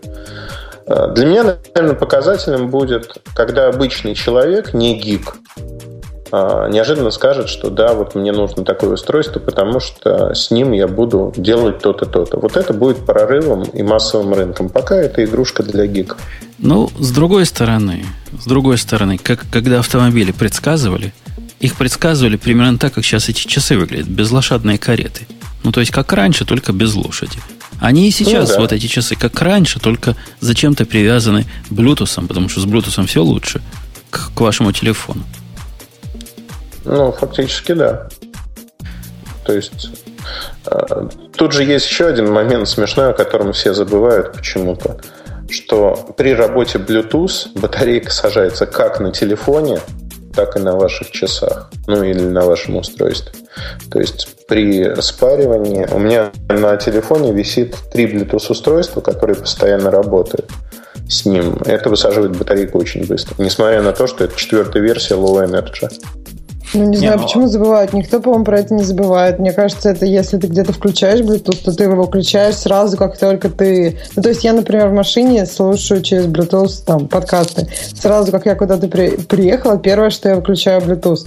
Потому что если не, его не Ксюш, выключить, у тебя все сядет очень быстро. Ксюш, э, я про то, что забывают, не про то, что забывают его выключить. Он у меня постоянно включен, потому что у меня три устройства, которые висят а на нем и обмениваются с ним данными постоянно. Поэтому... Три устройства? Это у тебя три браслета? Три устройства. Не-не-не, у меня нет браслета вообще. Браслеты мне не нравятся. У меня есть шагомер, который, кстати, синхронизируется крайне редко, там раз в 12 часов, и меня это устраивает. У меня а зачем есть... он висит тогда на Bluetooth у тебя, если он так редко синхронизируется? Ну, он висит на Bluetooth соединении, он не соединен, то есть он раз там в 6 часов, если его не, не инициируется, обменивается, там не 6, 12 часов, данными, передает данные на телефон, чтобы они были актуальными. Я его с компьютером не синхронизирую, потому что мне это удобно. У меня висит гарнитура, соответственно, и громкая связь в машине тоже на Bluetooth, поэтому я не выключаю. Хотя с недавнего времени э, я задумывался о том, чтобы настроить NFC метки. Садишься в машину, прислоняешь, и там Bluetooth активируется, но не нужно, потому что он работает. И третье устройство – это там некий прототип, э, который ну, там, делает логи каких-то вещей, которые происходят в моей жизни, там, что я фотографирую и прочее, он обменивается данными тоже достаточно редко, там, раз в несколько часов с телефона. Ильдар, это вот устройства, а, которые висят. Пока мы в теме Bluetooth, у меня к тебе как специалисту вопрос. Хорошо, что зашел. Ты, как специалист по всякой китайщине тарелочной, такой фирмы MPOW знаешь? Uh-uh. А, даже, даже ты не знаешь. Я, а как пишется? MPOW. Я купил Первый от этого MPOW Bluetooth гарнитуру, которая, знаешь, по характеристикам была удивительно, удивительно близка к Voyager самому крутому, Legend который. Такая же, как Voyager, на вид и на ощупь, и на все, только без э, душки для разговора. Такой обрезанный а, Voyager. я знаю их. FreeGo она называется. Я их видел. Я, они мне написали, я на Амазоне купил, написали письмо, говорят, не могли бы вы обозреть, рассказать, как вам. Я просто хотел проверить, не является ли они твоим рекламодателем, потому что я сейчас скажу, что это говнище еще то. А я тебе могу сказать, что это дешевые китайцы, которые, я вот сейчас на их сайте, которые тупо прут а, чужой дизайн разных устройств. Вот то, что я вижу тут. Колоночки они скопировали у кого-то.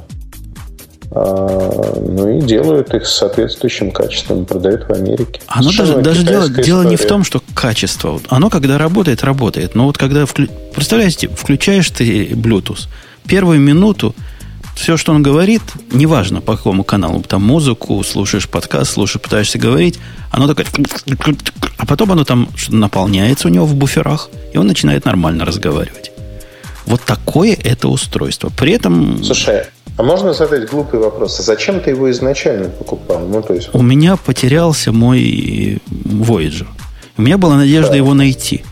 А покупать как-то второй, пока есть надежда найти первый, мне было глупо. И я решил, что, что рядом лежит. Вот, вот, вот на Амазоне рядом лежит, кликнуть. Вроде нормально выглядит, там 8 часов на батарейке живет. Bluetooth 4, все дела. Вот так я на него Слушай, попал. Ну, ну, мне кажется, покупать китайцев вот в такую требуху вообще нельзя. Вот так?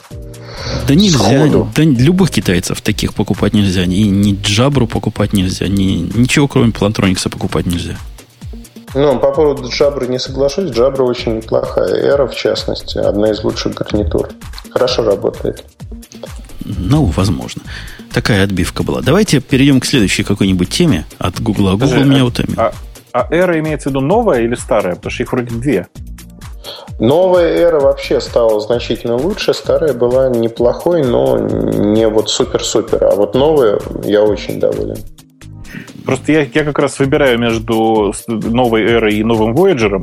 Voyager, Бобок, бери Не, не касайся этой джабры. Не, не, не, касайся. Тут Это, это как Nikon и Canon.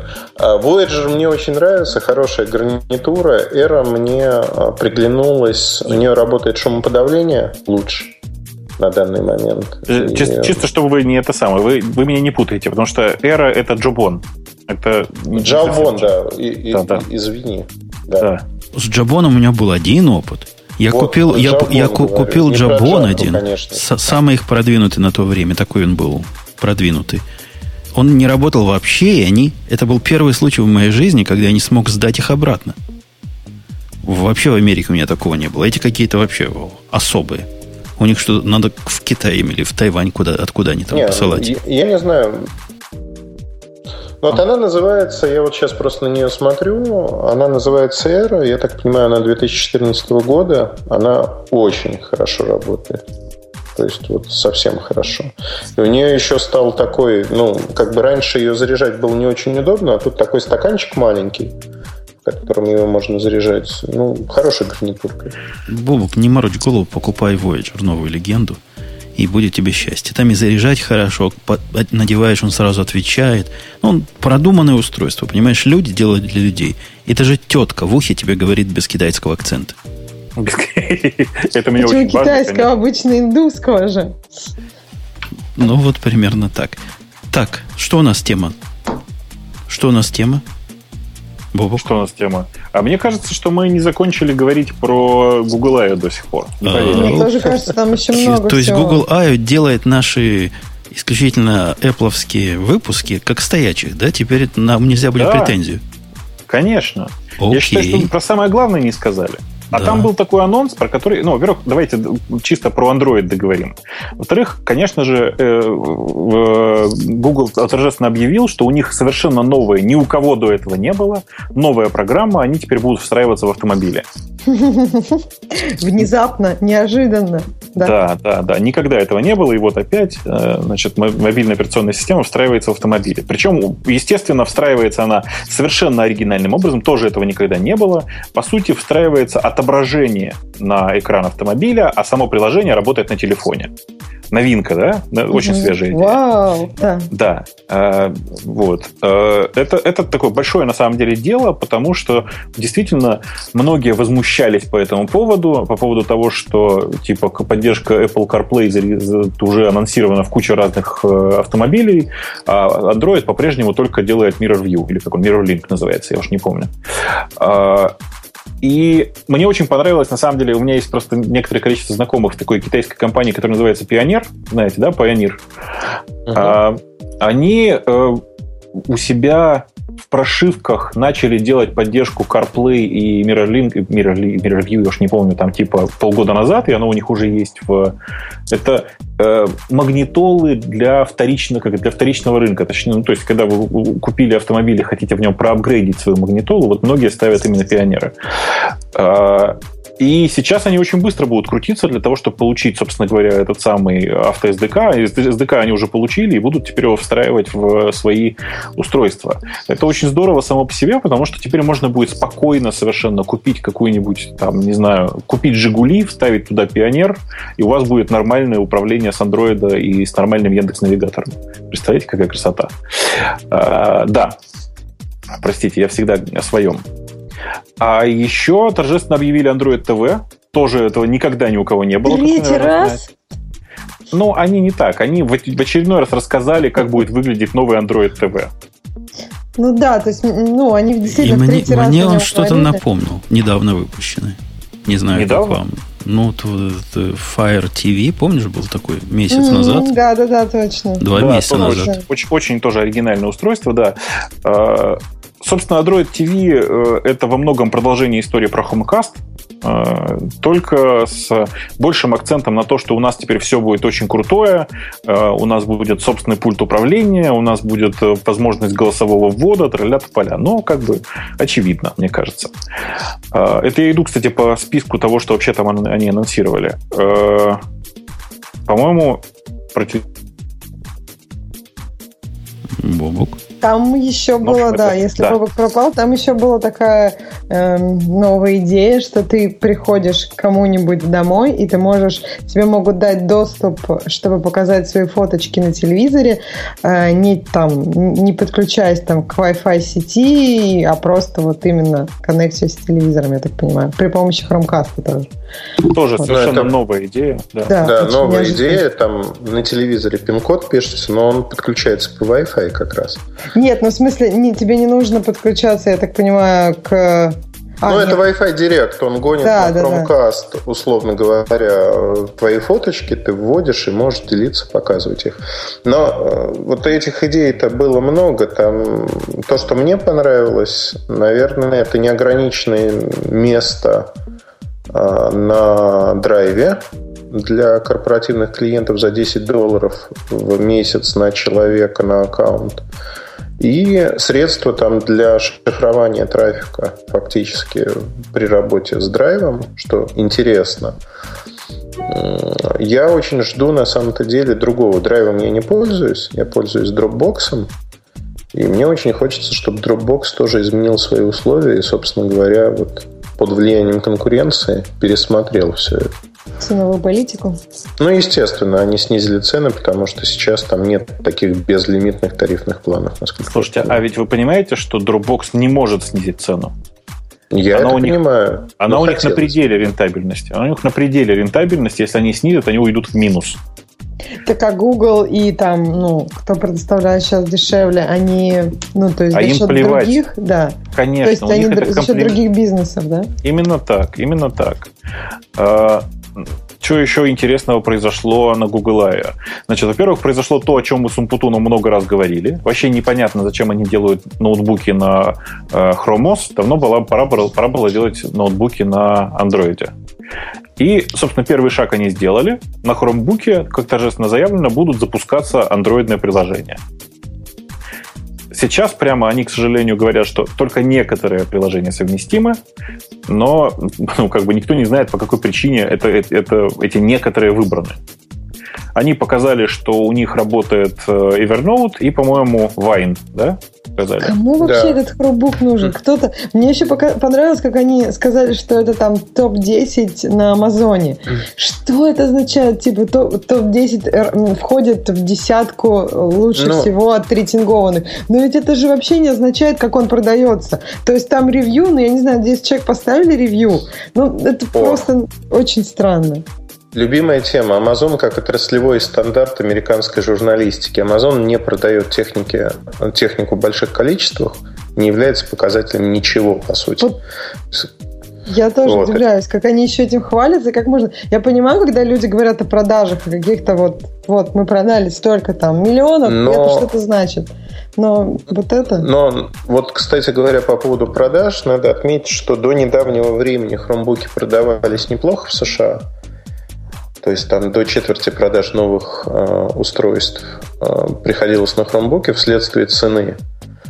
Э, посмотрим, что будет сейчас, потому что не очень понятно. Э, многие производители, скажем так, ринулись в этот рынок, будут они конкурировать, не будут.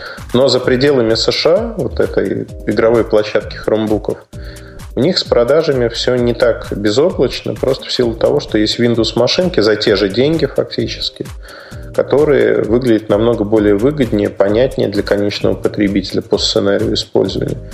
Я думаю, что проблема, она сама в Chrome OS зиждется. Потому... А кому в США они продаются? То есть я, я не знаю, я не видела, не слышала ни от одного реального человека, то есть не IT-человека, и от айтишников тоже это не очень слышно. Ну, то есть вообще трудно, я не видела никогда вот в обычной жизни. Ну, я могу сказать так, что их покупают, скорее всего, люди, которых мы не можем встретить в этой жизни, а, но это примерно те же, кто в Амазоне пользуется вот этой живой поддержкой видеозвонком. А, скорее всего, это люди, которые покупают компьютер, потому что на экране написано, что у него есть Skype, покупают исходя из цены, ну и других потребностей. То есть такие люди существуют, их достаточно много. Цена для них определяющая. Skype люди покупают планшет. Я не понимаю. То есть вот если человеку нужен только Skype, он покупает планшет, у него все хорошо. Не надо... То есть с этим хромбуком в него же нельзя симку вставить. Ну, То есть... симку в него Ксения, это тебе я нужно про... Wi-Fi не, я ус... Это я сложно условный... для таких людей. Я просто знаю, я Секунду. маме это делала. Я, я сейчас привел, не цепляйся к скайпу, я привел условный пример. То есть это люди, которые не знают, э, они ориентируются на цену. Цена дешевая. Так же, как это было с нетбуками, был огромный рынок нетбуков. Люди хватали э, из-за цены вроде как маленький ноутбук, а дальше все исследования, они показали очевидную вещь, что низкопроизводительные, людям не нравятся, и на следующей итерации они стали покупать нормальные ноутбуки. Но они, по крайней мере, познакомились с этим сегментом, с тем, что такие устройства в их жизни могут быть применимы. Там EEPC за 200 долларов пошел в народ только так. Ну, путь. нетбуков я видела много вокруг себя. То есть нетбук, ну, в каком-нибудь транспорте часто можно было его увидеть. Мгм. Ну, то есть нетбуки были вокруг в больших количествах, а хромбуков я как-то, ну, я вот говорю просто, сейчас можно планшеты увидеть в, в тех же местах. Где можно я, э, ну, то есть по Нет. аналогии, я сейчас задам тебе вопрос, э, Да. который все расставит по местам. Да. Ты часто видишь у людей телефоны Fly в руках в России? Я очень Ну, часто что? вижу. Так, А Бобук, молчать. А, я прости, понимаю, да? что ты часто видишь. Ксения, Нет, ну, вот да, просто- то есть понятно, что у каждого есть своя какая-то аудитория людей, которые он видит вокруг, и то есть даже незнакомых там в транспорте у тебя какой-то, ну, то есть определенный сегмент людей, с которыми ты там встречаешься. Правильно. Ну, то есть, ты Это вот я вспомни, не- за, последний, за последний месяц ты их видела, в принципе? Это плохой вопрос. Да, Ксюша у нас просто в Штатах живет сейчас, поэтому ей Ну, сложно их черт, ну, я, я не знаю. Да, за последний месяц мне было бы сложно увидеть ну, не за много телефонов месяц, в там, России. когда ты была в России. Флай ты имеешь в виду такие, э, ну, то Это есть фи- марка телефонов такая. фичефоны Это- такие. То есть это не смартфоны, по-моему, или смартфоны. Все, Ладно. вопрос снят. А, Но Флай они, нет, я видела, кстати, ну такие дешевые телефоны. То есть они выглядят так. И флай на них написано. Нет, я... это, фичи, это фичефоны.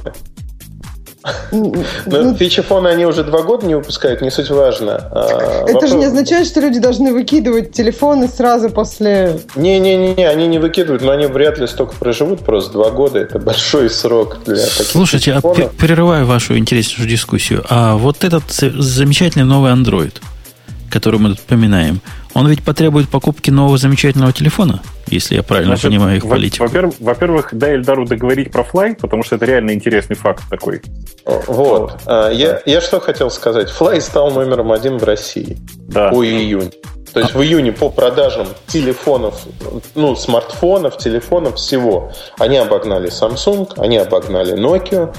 Это была ситуация, которая там, вот, Бобок, ну, три года назад кто-нибудь сказал бы, Fly станет номером один в России. Здоровый детский смех в ответ. Ну, Ну, вот, Это fly-phone.com. Я хочу тоже Нет. посмотреть, нет? да. flight-phone.ru. Я бы так Так они сказал. дешевые просто, да? То есть, нет, ну я их видела на самом деле. То есть это для меня не такой дикий зверь, как, как, как Chromebook даже. То есть это Fly я видела у реальных людей. А Chromebook я видела только у людей, которые делают обз- делали обзор этого Chromebook. Слушай, ну, ну ладно, ну ладно, ну что ты? Ну, конечно, у людей есть хромбуки.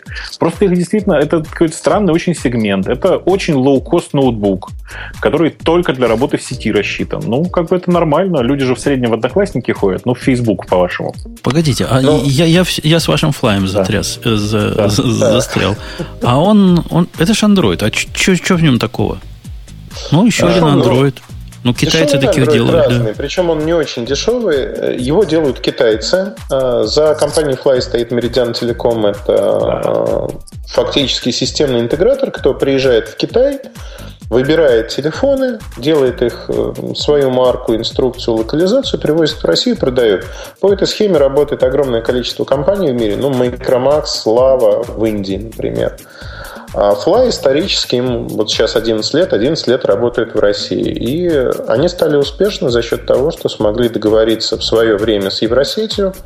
И фактически Евросеть на фоне слабости A-брендов сильных, э, слабости Samsung, Nokia и же с ними, они стали активнее торговать ими, и за счет этого они стали номером один.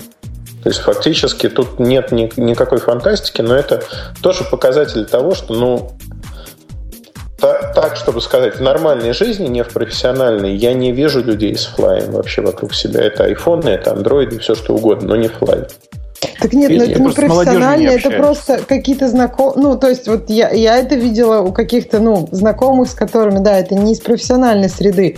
Но вот я сейчас зашла на их сайт, и это, кстати, очень много их, по-моему, в салонах связи. То есть, вот, ну, я даже не про Евросети, даже, по-моему, в МТС, если зайти, то Fly там да, конечно, куча. Есть Fly. Он, просто... он на полках везде практически. Да, их По полно. поводу хромбуков, кстати говоря, я мысль пришла такая, что хромбук а, как мобильный устройство, наверное, практически никто не использует. Его покупают дешево поставить дома, где он подключен по Wi-Fi к интернет-точке. Ну и вот в тех самых одноклассниках неких люди сидят, условно. То есть это дешевая печатная машинка. Просто вот как оказалось, что Wi-Fi, ну, я не знаю, как, ну, то есть это не всегда так просто э, его организовать везде для людей, которые в этом совсем ничего не понимают. Ну, то есть для там родителей или еще кого-то. То есть оказалось проще купить планшет с симкой, и это как бы это уже знакомая система, как люди платят за телефон, там все уже привыкли, также там платят за планшет отдельно. Организовывать Wi-Fi, тем более, ну, это может быть проблема, там, если кто-то куда-то уехал, приехал, Wi-Fi сломался, еще что-то. Ну, то есть, вот если это нужно просто Skype, то не очень вариант. А Fly прям стоит 4 999. Прям Но они разные. Там есть там э, разные ценовые группы. Стильных, Но я предлагаю обратно вернуться да, да. Да, от всех этих историй. Не-не, а на мой вопрос, э, Ильдар. Да, давай. У, у вас заставить всех обновить железо, чтобы новый Android? Новый Android, а, значит, ситуация... Ну, можем по производителям пройтись. Ситуация следующая. Компания Sony HTC получит новый Android, соответственно, в конце августа, в начале сентября. Обновят они его в декабре, получается, на своих топовых устройствах. Это HTC One M8, другие не будут обновляться. Это Sony Z2 получит обновление и их планшет – у Samsung Note 4 выйдет под вопросом пока, скорее всего, на новой версии, но не сразу. Но они вот сейчас ее получили и пилят уже под э, Note 4, пока он на TouchWiz, вот, что называется, на прошлой неделе был. Galaxy S5 будет обновляться, Note 3 неизвестно, скорее всего, нет. А из других производителей сейчас а, практически никто в планах не получает его этим летом. Поэтому можно сказать, что да, надо покупать новое устройство. А, Lenovo получает, Lenovo, скорее всего, сделает там непонятно Nexus, не Nexus, у них будет, а, скорее всего, тоже осенью, ну вот в октябре устройство. Но надо покупать новое устройство, да. Старые не обновляются. В среднем для андроида справедливо, что для нового андроида нужно либо купить новое устройство, либо трахаться с альтернативными прошивками типа Цианогена, которые иногда все-таки выходят для старых устройств. А, я хочу еще вот тут сказать такую вещь, потому что мне не нравится направление развития андроида внутри Гугла. Там пришло ряд новых людей с новыми гениальными идеями, в частности, это вот по поводу GMS и гениальные идеи. И вот сейчас они собираются якобы, да, это пока якобы, давайте рассматривается, бороться с возможностью а, портировать новые версии на устройства, для которых они не были предназначены. Назовем это так. То есть здесь, возможно, тоже гайки будут закручивать. Вообще вот этот симбиоз, а именно твоя фраза, для которых не были предназначены, он какой-то слишком узкий. Но если я могу на... Сколько айфону 5 лет уже? Уже три года, наверное, да, iPhone 5? Ну да. Ну, и да. вообще вопрос у меня не возникает, станет ли на него новая система в ближайшем обозримом будущем. То в вашем мире все как-то хуже с этим. Ну, в нашем мире э, идеология другая, да, потому что идеология разные компании, разное железо. Компания должна отвечать за то, что она тестирует. Причем разное железо, оно действительно разное. Это может быть Qualcomm, это может быть Mediatek, Broadcom, да что угодно. И э, компания должна вкладывать деньги в то, что она тестирует, что она делает. Там NVIDIA может быть внутри. Большинство компаний, к сожалению, сегодня, если мы говорим про китайцев низкоуровневых, они этого не умеют делать и не делают в принципе. То есть вот э, что пытается Google сделать, он пытается их каким-то образом отсечь из серии. Пожертвуем чуть-чуть доли рынка, но отсечем их, чтобы откровенный шлак не попадал на прилавки. Этого все равно не случится. Да шлак-то почему? Ну, ты, ты упоминал Samsung, который одна модель обновится. Они там выпускают модель через день. И HTC One только одна модель, а все остальное. Оно уже, уже такое устарелое вот за, за последние три дня. А, де, дело не в этом. Дело в том, что андроиды изначально выходят по разной цене. И если ты хочешь получать, условно говоря, обновление, надо покупать флагман. А, ну, так же, как iPhone, это не массовый продукт за 100 долларов, который получает обновление. Если же ты покупаешь продукт за 100 долларов, а, за 200-300 долларов, то надо изначально понимать, что официальных обновлений не будет ни в каком виде. То есть будут обновления, которые заплатки что-то латают, но покупая телефон вот сейчас, там какой-нибудь, например, Lenovo там A859 смартфон за 7000 рублей, он останется на Android 4.2.2. Покупая какой-нибудь китайский флагман, Micromax, э, Canvas Knight или что-то подобное, он останется на Android 4 и не получит 4.3, э, 4.4, не получит тем более пятерку. Компании не вкладывают в это деньги. Они продают товар и забывают про этот товар. Ну, это как бы подход, бизнес-модель. Понятно. Если бы я был Google, мне такая ситуация, наверное, не нравилась. Ну, они пытаются ее исправить, но опять-таки они же не могут исправить, потому что большая часть компаний, ну, там, B-брендов, кто создает сегодня телефоны, они не имеют даже инженеров, а, которые понимают, что они делают. То есть они делают по аналогии. Аналогии здесь не работают, потому что там замена медиатековского чипсета одного на другой приводит банально к неработоспособности GPS. Нет, вот, вот смотри, Семен Семенович, твои эти объяснения я все могу понять и даже принять. Угу. Да, идея понятная. Покупаешь дешевый телефон, ну да, потом либо трахаешься с этим самым, о чем Бобу говорил, угу. о ком Бобу, либо покупаешь дорогой. Что есть какие-то шансы на обновление. Фрагментация, все дела. А, а, а в винде почему так же?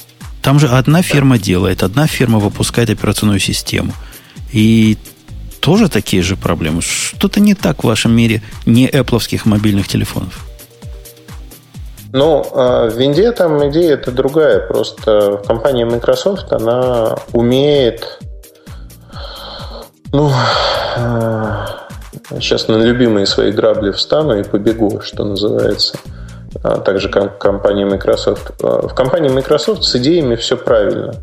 Но реализация идеи все время наталкивается внутри на то, что надо сделать срочно. А срочно делают... Я тебя слепила из того, что было. Проходит год, и возникает понимание, что то, что было, это не совсем то, что хотелось, надо переделать. Стираем, начинаем по новой, поэтому нету совместимости. Слушай, и... нам пишут в чатике, что мы с тобой идиоты оба, и в самом деле там три года все обновляется. Я помню, недавно была басня, там вышел какой-то точка 5 чего-то виндового, и сказали, что там с этими Nokia оно уже не работает. Я же не придумал это все. Не, не придумал. Во-первых, там э, всех прокинули очень хорошо. Меня там вывалили в грязи, когда я сказал, что не будет обновления седьмой версии Windows Phone до восьмой. А, все говорили, что это смер- смертоубийство, Microsoft никогда так не поступит, этого не будет. Это случилось, да, они так поступили. То есть на восьмую версию там сделали якобы подобный интерфейс, назвали 7.8, выпустили. 8.1, а, с восьмерки на 8.1 все обновляется, с девяткой пока непонятно, что будет – потому что девятка полностью в данный момент, вот сейчас там идут внутри борения, ее перерисовывают практически полностью, то есть по интерфейсу. Плитки в каком-то виде будут, потому что отказаться сразу нельзя, но это уже будут совсем другие плитки, совсем другой интерфейс, и назвать его эволюцией того, что было очень сложно. Я думаю, что обновление физически того, что есть сейчас, не будет. А, не будет по одной простой причине. Нужно новое продавать. И девятка по замыслу объективно намного сильнее всего, что было у Microsoft до этого момента. Окей, предлагаю перейти к темам наших слушателей, потому что время наше тоже переходит Come on, уже все. Самое главное забыли. Че, в машинках Еще. рассказали, на руках Слушай, рассказали, там прекрасная тема, да, и многие темы прямо для тебя, Баба. ТВ рассказали. А что Давайте что мы пропустили в давайте- андроиде? Давайте, давайте очень быстро, значит. Во-первых, э, запустили Google Cloud. Это средство для, давай скажем, автоматизации разработки э, мобильных приложений. Ну, то есть такой какой-то парс для бедных, если вы понимаете, о чем я. Новое тоже ни у кого до этого не было. Э, платформа для сбора данных от э, носимых устройств, называется Google Fit платформ. Сейчас, да, А. это прикольно. Health или fit? Что Да. звучит лучше?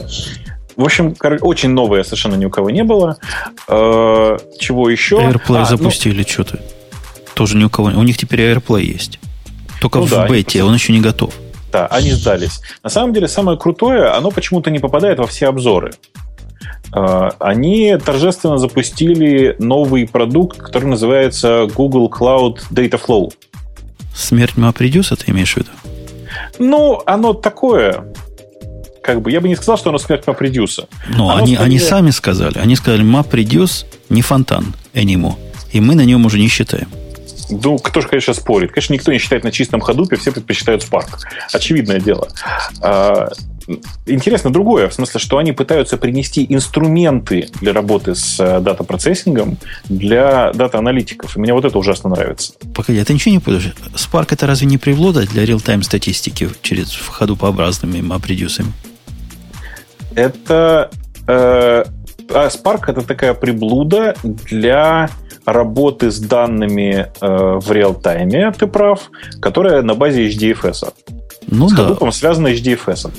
А вот поверх ходупа, как нормальные люди делают, они, у них там разные другие есть балалайки, чтобы человечески обращаться к этим данным и не строить каждый раз э, выносящие мозг MapReduce. Но вообще ты посмотри внимательно на Spark, потому что он тоже к MapReduce не привязан давно. А, Короче, сходи, посмотри из интереса. Ладно, неважно. Интересно, правда, другое, что они действительно начали очень активно продвигать работу с данными для э, того, что называют, называется теперь модным словом Data Scientist.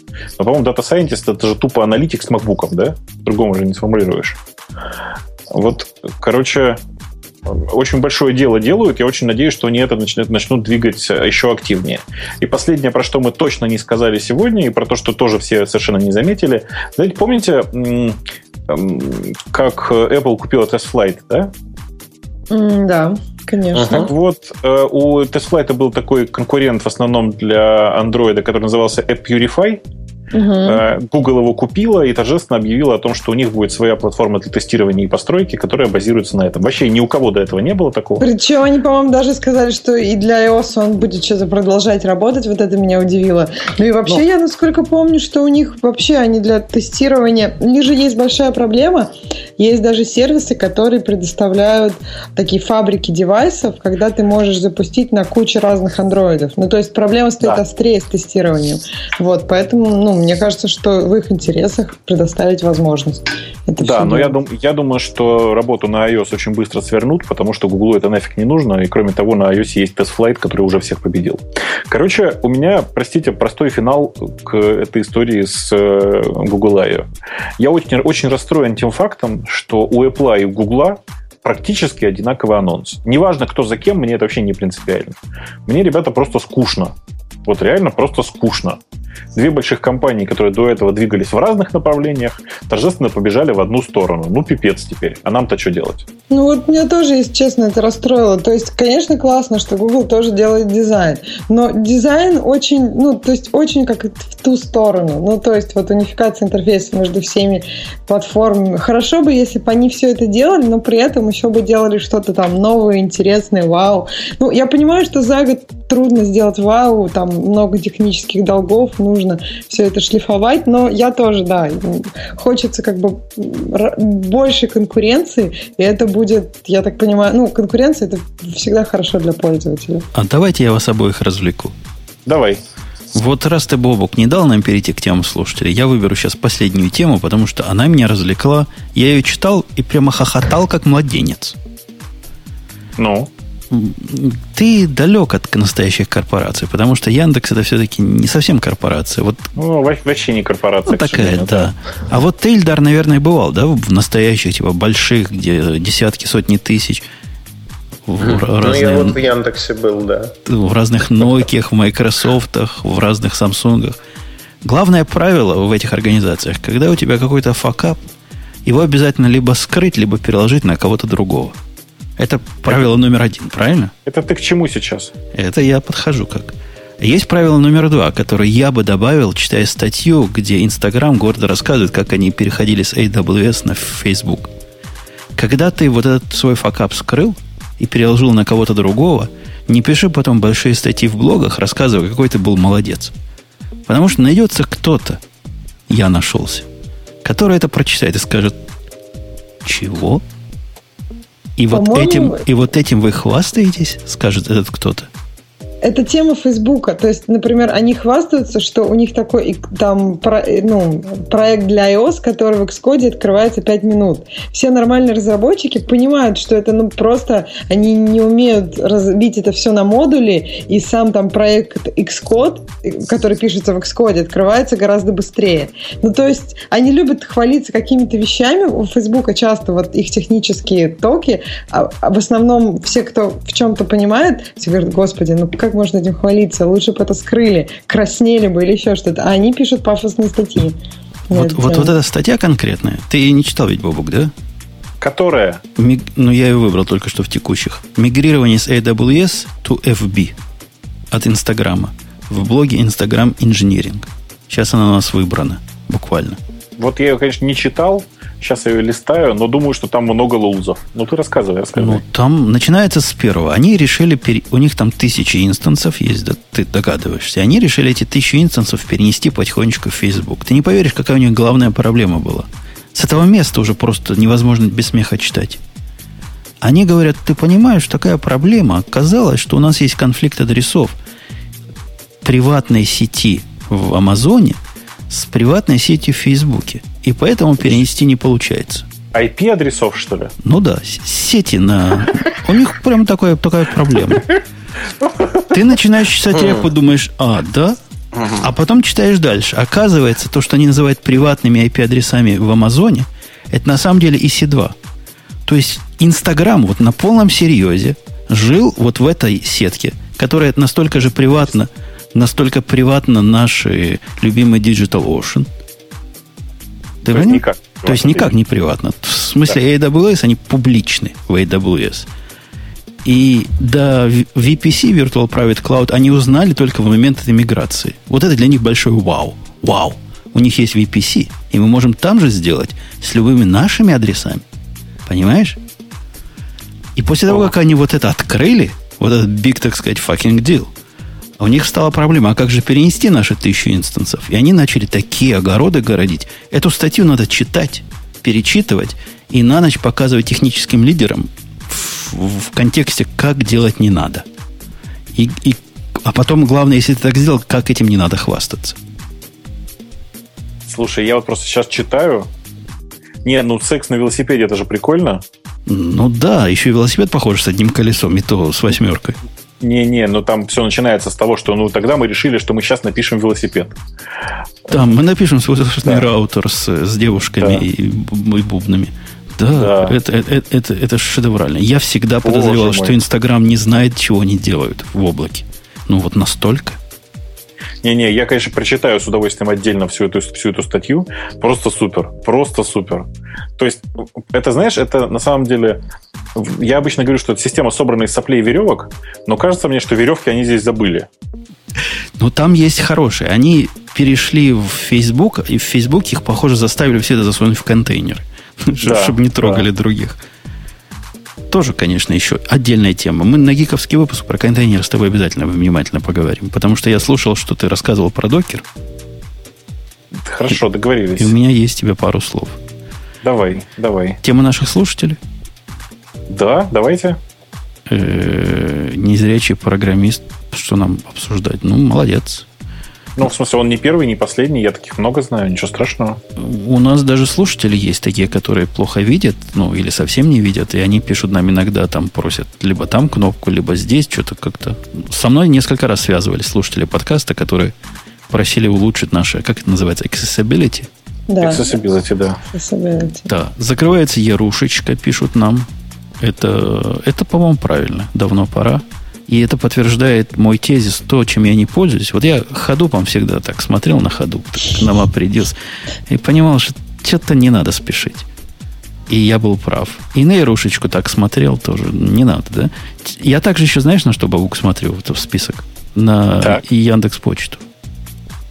А ты, ты вот, это говорит человек, который перешел на Google да, я правильно помню? С чего перешел? Что значит перешел? В смысле, человек, который пользуется Google Plus. Давай по-другому скажу. Ну да, и регулярно. Время от времени ничего. Ну, просто его ждет, очевидно, та же самая судьба. Не знаю, не Просто- знаю. Ну, я вообще и базом пользовался, действительно. Нет, смотри, значит, да, э, мы закрыли Яру, в смысле закрываем Яру, это очевидное совершенно действие, мы его не, не развивали последние, дай бог памяти, 3 или 4 года, Э, и понятно, что это давно нужно было, нужно было сделать. Причем причина очень простая, это же была не социальная сеть, это был набор профилей и блогов. Профили останутся, блоги умрут. Ну, блоги просто умирают потихонечку. Ну, Нет смысла держать мне, что-то, что Мне они- казалось как раз чем-то типа, когда я туда приходил, чем, чем-то типа социальной сети. То есть какие-то М. форумы такие типа были, я там на какие-то подписывался. Оно было примерно как ЖЖшечка.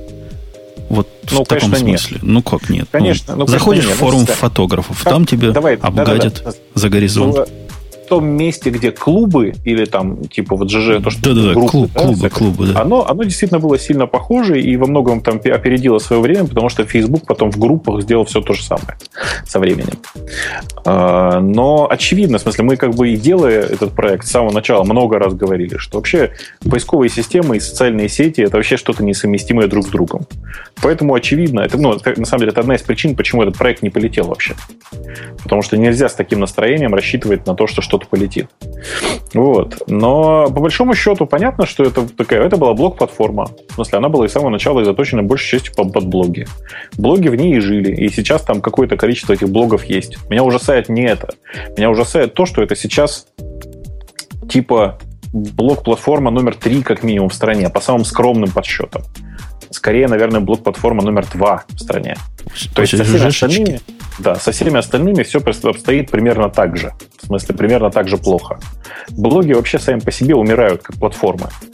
Э, Чувствую, что все скоро переедут либо в медиум, либо в стендалон блоги. Что, в общем, логично само по себе. А в Facebook, думаешь, не переезжает? А По-моему, Facebook это не средство для блогов. Нет, ну просто некоторые ведут там. Там же есть Да, да, да, возможность. да. Но это те, кто использовали блог не как блог, а как что-то вместо социальной сети. Они все должны уезжать в социальные сети, потому что, ну, очевидно, что там лучше. Им там комфортнее сильно.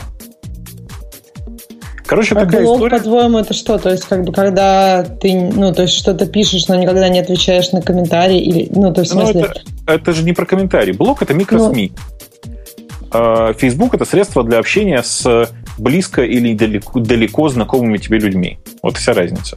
нет, так там же есть возможность фолловинга, то есть, по идее, ты не общаешься с этими людьми, Так, ты просто пишешь. Подожди, подожди, подожди, подожди. У меня в машине есть возможность вставить в нее сим-карту. Она от этого телеф- телефоном, телефоном не становится, да. Ну, окей, я в просто современном видела, что мире- люди из ЖЖ уходят в Facebook. В современном Поэтому- мире, Ксюшенька, вот те, которые любили блоги, они в свое время пошли на Пастерус и сказали, вау, это то, что мы всегда хотели.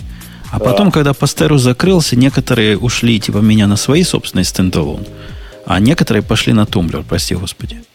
Tumblr и Medium. Два места, в которых сейчас агрегируются все, почти все, собираются почти все блогеры. Окей, ну, в общем, это нормальный шаг. Вы не стали новым Medium ом и новым Tumblr ом. Это Нет, в бывает. смысле, мы не, мы не стали делать э, новый Medium и новый Tumblr, а напомню, что Геру была запомнена, запом- запущена, я уже не помню, в седьмом, в восьмом году, когда-то тогда. Очень давно, короче. Э, И мы с тех пор практически его не, не обновляли, потому что поняли, что это не наше. Вот и все. Понятно, бывает. Бывает. Промахнулись. Ну, Акела промахнулся. Да ты что, у нас каждый второй про- проект молоко. Это ж нормально. Каждый второй это еще очень оптимистично.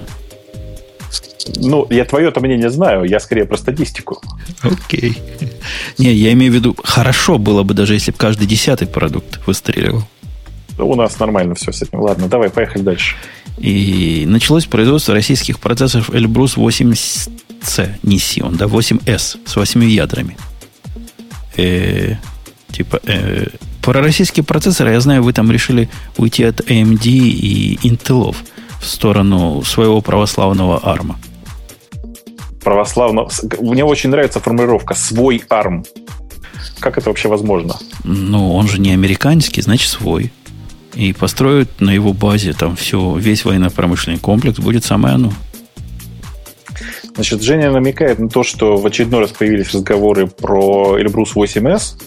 Это ARM-совместимый процессор, точнее, ARM, как это, построенный на ARM процессор, который, понятно, чисто российской сборки и обладает двумя удобными ручками для переноски. Вот. Э, тут не надо забывать, что, во-первых, он э, слабо, ну, маломощный, по большому счету. То есть он 1,3 ГГц. Это, в общем, не сказать, чтобы прямо супер какая-то сверхбыстрая хрень. Вот. И единственный выход, который есть, это, понятно, собирать на этих процессах э, большие кластера, в смысле кластера в рамках одной машины. Собственно, по этому пути они сейчас и идут, но это требует особенного умения в программировании, как ты же догадываешься. Ну, смотри, среди особенностей архитектуры Эльбрус названа возможность выполнения на каждом ядре до 25 операций за один машинный такт. Окей. Это круто. Че? А 25 да, операций за один машинный такт. Ну, какой-то у них там какие-то параллельные конвейеры, черт его знает, о чем они говорят. И я просто про то, что чем код для всего этого писать. Ну, на плюсах, как обычно. Или ты думаешь, что нас снова заставят писать на Эфале? Да не, плюсы это плюсы, но операционка нужна, которая все это... Это, это ведь тебе, ну, это не не дженерик архитектура, это что-то такое сугубо свое. Это джене... Come on, это дженерик армовская архитектура. Это просто ARM умеет выполнять 25 операций за один машинный такт, ты хочешь сказать? Ну, там правильно пишут. Это не ARM, это влив. Короче. Окей. Окей. Понятно. Ну, в общем, ох, ух, будут, будут переносить. Защищенного. Ну, я, честно сказать, не очень пока понимаю, насколько это все реально, при этом понимаю опасения. Опасения связаны с тем, что в процессорах э, иностранных компаний есть закладки. И я даже склонен допустить, что они действительно такие есть. Почему бы нет? Они, они гадят. Как, как видят, что ракета взлетает, и сразу гадить начинают. Я думаю, еще до этого. Как-то это... Не, я, я подозреваю, что там есть закладки. Я просто технически не очень понимаю. Ну, есть. А делают они что? Э, да что они делают? Ничего не делают. В смысле, Уменьшает энтропию, и от этого у тебя рандом не, не очень рандом? Come on, мы не знаем, что они делают.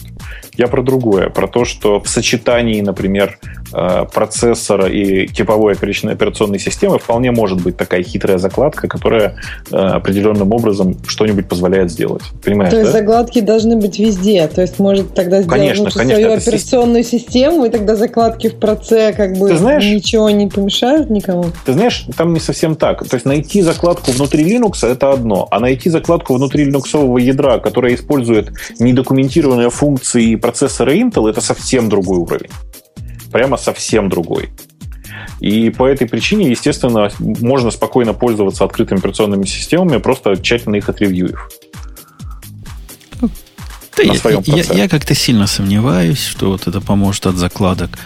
Ну ладно. Ну, ну чем закончим? Ну чем? Возьмут тот же Linux, как-то по диагонали просмотрят, где-то скажут, а, подходит, где-то скажут, не подходит, напишут свой с диким количеством багов, после которых э, сердце, облитое кровью, вам покажется еще тем подарком. Что-то я пессимистично смотрю на вот этот домострой. Ну, короче, я к этому, на это, на это смотрю вообще очень критично, потому что я не очень понимаю пока, насколько реальна вся эта история про, LB, про Elbrus 8S. Я пока собственными глазами не увижу, ни во что не поверю. Дальше темы идут э, с того, что мы рассказывали. Что думает Ansible Chief Puppet Salt про Docker? Да-да. И мы мне в прошлый раз указали, что Ansible это не ансамбль. Ну, ну что ну как, ну, ну я понимаю. Шутка юмор. Что думает ансамбль и прочее про докер, мы поговорим в гиковском выпуске, если поговорим. Угу. JetBrains выпустил для DBF ID. Тоже в ту же сторону, я так понимаю. Хотя, ну, наверное, просто непонятно зачем, да. Хотя там, да, особо разговаривать не о чем. Э, длинный вопрос чувака, который решил сменить ориентацию. Причем непонятно зачем и непонятно на что. Ну, и, и, собственно, все остальное тут тоже. Три новинки MongoDB пять раз подряд есть. И, есть, да, есть о чем поговорить в гиковском выпуске, хотя три новинки в MongoDB, я боюсь, вас не так впечатлят, как автора на Хабре. Я предлагаю, да, я предлагаю, на самом деле, в гиковский выпуск также не забыть перенести новость про дырку в OpenVZ, которая очень интересная. А до этого была тоже любопытная дырка в, в докере? Да. Окей, поговорим про дырки и тем, почему так плохо используют контейнеры, которые не дают настоящей изоляции друг от друга. Там есть не гиковская тема у нас в темах пользователей про то, что закрывается апертура. И, а, и фото, а и фото закрывается. Да, да. Теперь вместо этого будет фото просто. Фотос. Да, Или фото. Кто плачет? Кто плачет, скажите по этому поводу. А это еще один пример, Бобок, что вашему Mail.ru осталось недолго. Mail.ru, вашему Яндекс Почте недолго. Я апертурой тоже пытался пользоваться и тоже забил на нее как на ходу. А и вот где она теперь? Lightroom, зачем апертура? Ну, вот примерно. Ну, казалось, тогда казалось, смотри, как круто, когда она вышла. Оно прекрасно с iPhone умеет дружить.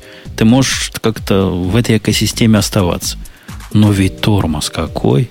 И всегда был, и уже никогда не будет лучше. Слушай, я даже не знаю, что тебе по этому поводу сказать. Для меня, у меня есть типичный месседж, я всем ему говорю, что в любом рынке, где пропадает конкуренция, резко падает качество продукта. Нет конкуренции, нет, нет качества продукта. И то, что Lightroom не чувствует конкуренции апертуры, практически не чувствует, было видно последние два релиза Lightroom. Дружище, а можно я тебе да. по-английски скажу «give me a break» да. или «come on»? Ты когда видел последний конкурент Photoshop?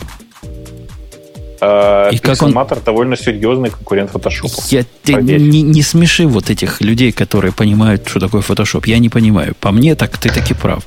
Но я не думаю, что на профессиональном рынке на нас не разорвут на, подожди, на части. Подожди, подожди. Ты сейчас путаешь. Вот смотри, что такое профессиональный рынок?